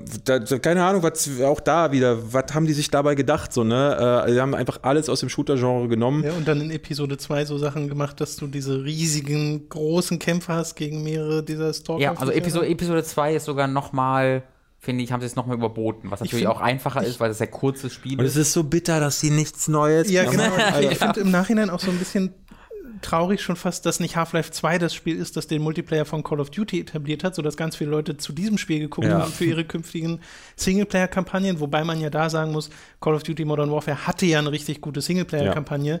nur sie haben selbst ausschließlich den Bombast daraus gezogen und das in die nächsten Spiele ja. reingesteckt ja, ja. und nicht den Abwechslungsreichtum oder sowas. Oder das, wenn dann immer nur so Genau, da ist, da ist Titanfall jetzt das erste Mal dazu gekommen. Also ich mag auch so diese andere Richtung, die, die jetzt zum Beispiel einen, ähm, einen Bioshock gewählt hat äh, und das ist System Shock Formel erweitert hat und wo ich das auch das Gefühl habe, ich hatte Prey neulich schon mal angespielt, dass, dass das halt so aufgreifen wird. Ähm, das mag ich, dass du da auch sehr viel äh, in der Spielwelt interagierst, dass du diesen Rollenspielfaktor mit drin hattest und sehr viele Fähigkeiten nutzen kannst. Nur sind die, das hast du bei Infinite vor allen Dingen gesehen, das franzte irgendwann aus und wurde zu so einem äh, es ist, das Geballer äh, äh, wurde unwichtiger als die Story, die sehr in den Vordergrund gerückt mhm. ist und war dann eher so, ja, das macht Spaß und irgendwie dann auch schon wieder nicht mehr so richtig, weil es so ein Dauergeballer war. Die Fähigkeiten nutzten sich schnell ab. Mhm. Also du merkst, dass du in diesen Shootern brauchst du diese Art und Weise, geführt zu werden, wie es in Half-Life gemacht äh, wird, hat. Und das, das letzte Mal, deswegen sagte ich das auch nach Titanfall, zwischen Half-Life 2 und Titanfall 2 ist für mich nichts weiter passiert, was mhm. von Relevanz gewesen wäre. Ähm, großartig. Aber ich finde schön, also, also auch noch ein Darkness-Fan. Darkness ja. So, also selbst den zweiten Teil habe ich noch gemocht. Ja? Also der, der. Das war genau mein Problem, weil da habe ich das Gefühl, das ist jetzt Call of Duty. Das hat sich angefühlt wie Call of Duty, so mit den Sto Bum, Punkte, Punkte, Punkte ist, und das, die Steuerung war wie Call of Duty. Ist richtig, ich fand die Grafik halt nochmal ein bisschen, äh, ein ja. bisschen besser und es hatte äh, ein schöneres Artdesign. Ähm, ich, ich, ich, ich mochte auch dieses Ding, ähm, obwohl es voraussehbar war mit dieser, mit, äh, dass du immer wieder aufgewacht bist in der Irrenanstalt und sie dir mhm. quasi vorgaukeln wurden, oh, du bist ja gar nicht, ne, du bist ja gar nicht da äh, der, der Typ, der von der Darkness besessen wird, sondern du bist in der Irrenanstalt, mhm. du bist leider verrückt. Mhm. Da vergessen sie, dass die Leute wissen, dass da eine jahrzehntelange Comicreihe dahinter steht, ja. wo er halt eben nicht verrückt ist. Ja. So, äh, die, das Ding können sie nicht pullen. Ja. Äh, sonst wäre das wirklich ein sehr, sehr schöner Kniff gewesen. Ähm, aber ich, ich, ich, mochte den. Ähm, ich wollte vielleicht ganz kurz noch sagen, so, äh, weil ich nicht weiß, wie viel Einfluss Half-Life 2 auf ein anderes sehr einflussreiches Spiel hatte, nämlich Portal. Äh, denn die Gravity Gun ähm, hat so Physikspielereien und sowas. Oh, ich glaube, man kann schon leichte Verbindungen da durchaus ziehen, wobei ich mich da auch frage, das weiß ich jetzt tatsächlich nicht, weil äh, Portal wurde ja von einer Handvoll Studenten hm. gemacht. Äh, das war ja mal ein Studentenprojekt vorher, was dann Valve aufgekauft hat ob die zum Beispiel vorher Prey gespielt haben. Also das allererste, weil das ja auch so ein bisschen Portale hat, mhm. aber nicht so nutzt, wie es Portal tut. Das, das ist zum Beispiel so eine Sorte Spiel, ähm, dem gar nicht so die Aufmerksamkeit zuteil wird. Ich habe jetzt gestern erst ein Video zu Portal, äh, zu Prey gemacht und da fiel mir wieder auf, wie schön der erste Teil war. Ja. Also der war grafisch damals, war der klasse, ähm, diese, ähm, diese Portalfähigkeit war total cool und aber auch so, gab ja da so, so diese Money-Shots, wo du äh, den, auf dem Planeten, auf dem du vorher rum, nee, Quatsch, du läufst auf so eine Box zu, mhm. auf dem so ein genau. Mini-Planet mhm. drin ist und dann teleportierst du dich auf diesen Planeten und siehst, wie Monster dann ja. in die Kiste gucken ja. und so, äh, der in Trailern halt gerne verwendet wurde. Da war das Spiel voll mit ja. ne? und hatte dann aber auch noch diese Geschichte mit diesem Tommy und seiner Freundin und auch so ein paar krasse Twists, ein paar krasse Szenen, wo ich dachte so, wow, brutal. Alter, ey, den, das machen sie jetzt gerade. Ja. Ähm, das hat leider gar nicht die Aufmerksamkeit bekommen, die es, dass es verdient gehabt hätte. Nicht so wirklich. Ja. Das hatte ja auch eine riesen Entwicklungsgeschichte hinter sich. Das ist ja in Genau, die habe ich gestern aufgearbeitet. In den 90ern noch. Ja, ja. 95 äh, haben sie angefangen. Du hast jetzt mit der, mit der Erwähnung von Portal in Verbindung zu Half-Life 2 so eine alte Wunde aufgerissen, wo 2007 nach Robin mit der Erscheinung von der Orange Box äh, und wo dann Aperture in Half-Life äh, Episode 2 erwähnt wird. Und ich so, oh, bald kann ich dann in Half-Life Episode 3 mit der Gravity Gun rumrennen. Das dachten oh ja Gott. alle, das sagten ja, ja, alle. genau. Ja, das ist ja auch ganz ich vergessen. Und ein Setup gewesen, aber das ist wieder da. Dann dachte sich Valve, oh nee, Videospiele machen. Nee, Steambox. Ja, mhm. genau. Jetzt müssen wir den Podcast auf so einer traurigen. wollen, wollen wir aufhören? Ja, ich würde sagen, äh, das reicht, es sei denn, du willst etwas noch unbedingt unterbringen, aber ich würde ja fast äh, behaupten, dass wir hieraus auch noch mal einen, einen, zweiten Podcast machen können, denn es gibt noch, zumindest auf meiner Liste, eine ganze Menge an Bei mir Spielen, auch, ja. die man durchaus, äh, über die man reden sollte, äh, auch in den letzten Jahren. Aber äh, lass uns das doch für eine nächste ja, ich Folge aufnehmen. Ich habe ja Zeit, äh, dann komme ich einfach nochmal. Genau, machen wir das doch so. Lego Herr der Ringe. dann können wir mal ausführlich hier steht, über die Lego Hier steht Lego Star Wars tatsächlich auf der Liste. Hey. Äh, es steht aber ganz unten, weil ich mir nicht sicher war, ob ich das sagen darf. hier darfst du alles sagen. Das darfst du auf jeden Fall sagen, das sprechen wir dann nächsten genau, Podcast freue mich auf eine ausführliche Wel Lego-Diskussion. Welche Spiele Lego Star Wars alle so weit? also. Lego Star Wars 2, Lego Star Wars 3, Lego Herr der Ringe, Lego, Lego Star Wars Episode 7, Lego, Lego Clone Wars, Lego, oh Lego Gott, was gab's da? Lego Herr der, äh, Harry Potter 1, Lego Harry Potter. 2, Tschüss. Lego Avengers, zum nächsten Lego Mal. Marvel Superheroes, Lego, äh, Lego, Shit. weiß ich nicht mehr. Lego, Le Lego, der Film, das Spiel. Ja, ach ja, stimmt. Ähm, das habe ich zum Geburtstag geschickt. Cool. Ja, wie machst du was gefahren? Meiner Freundin.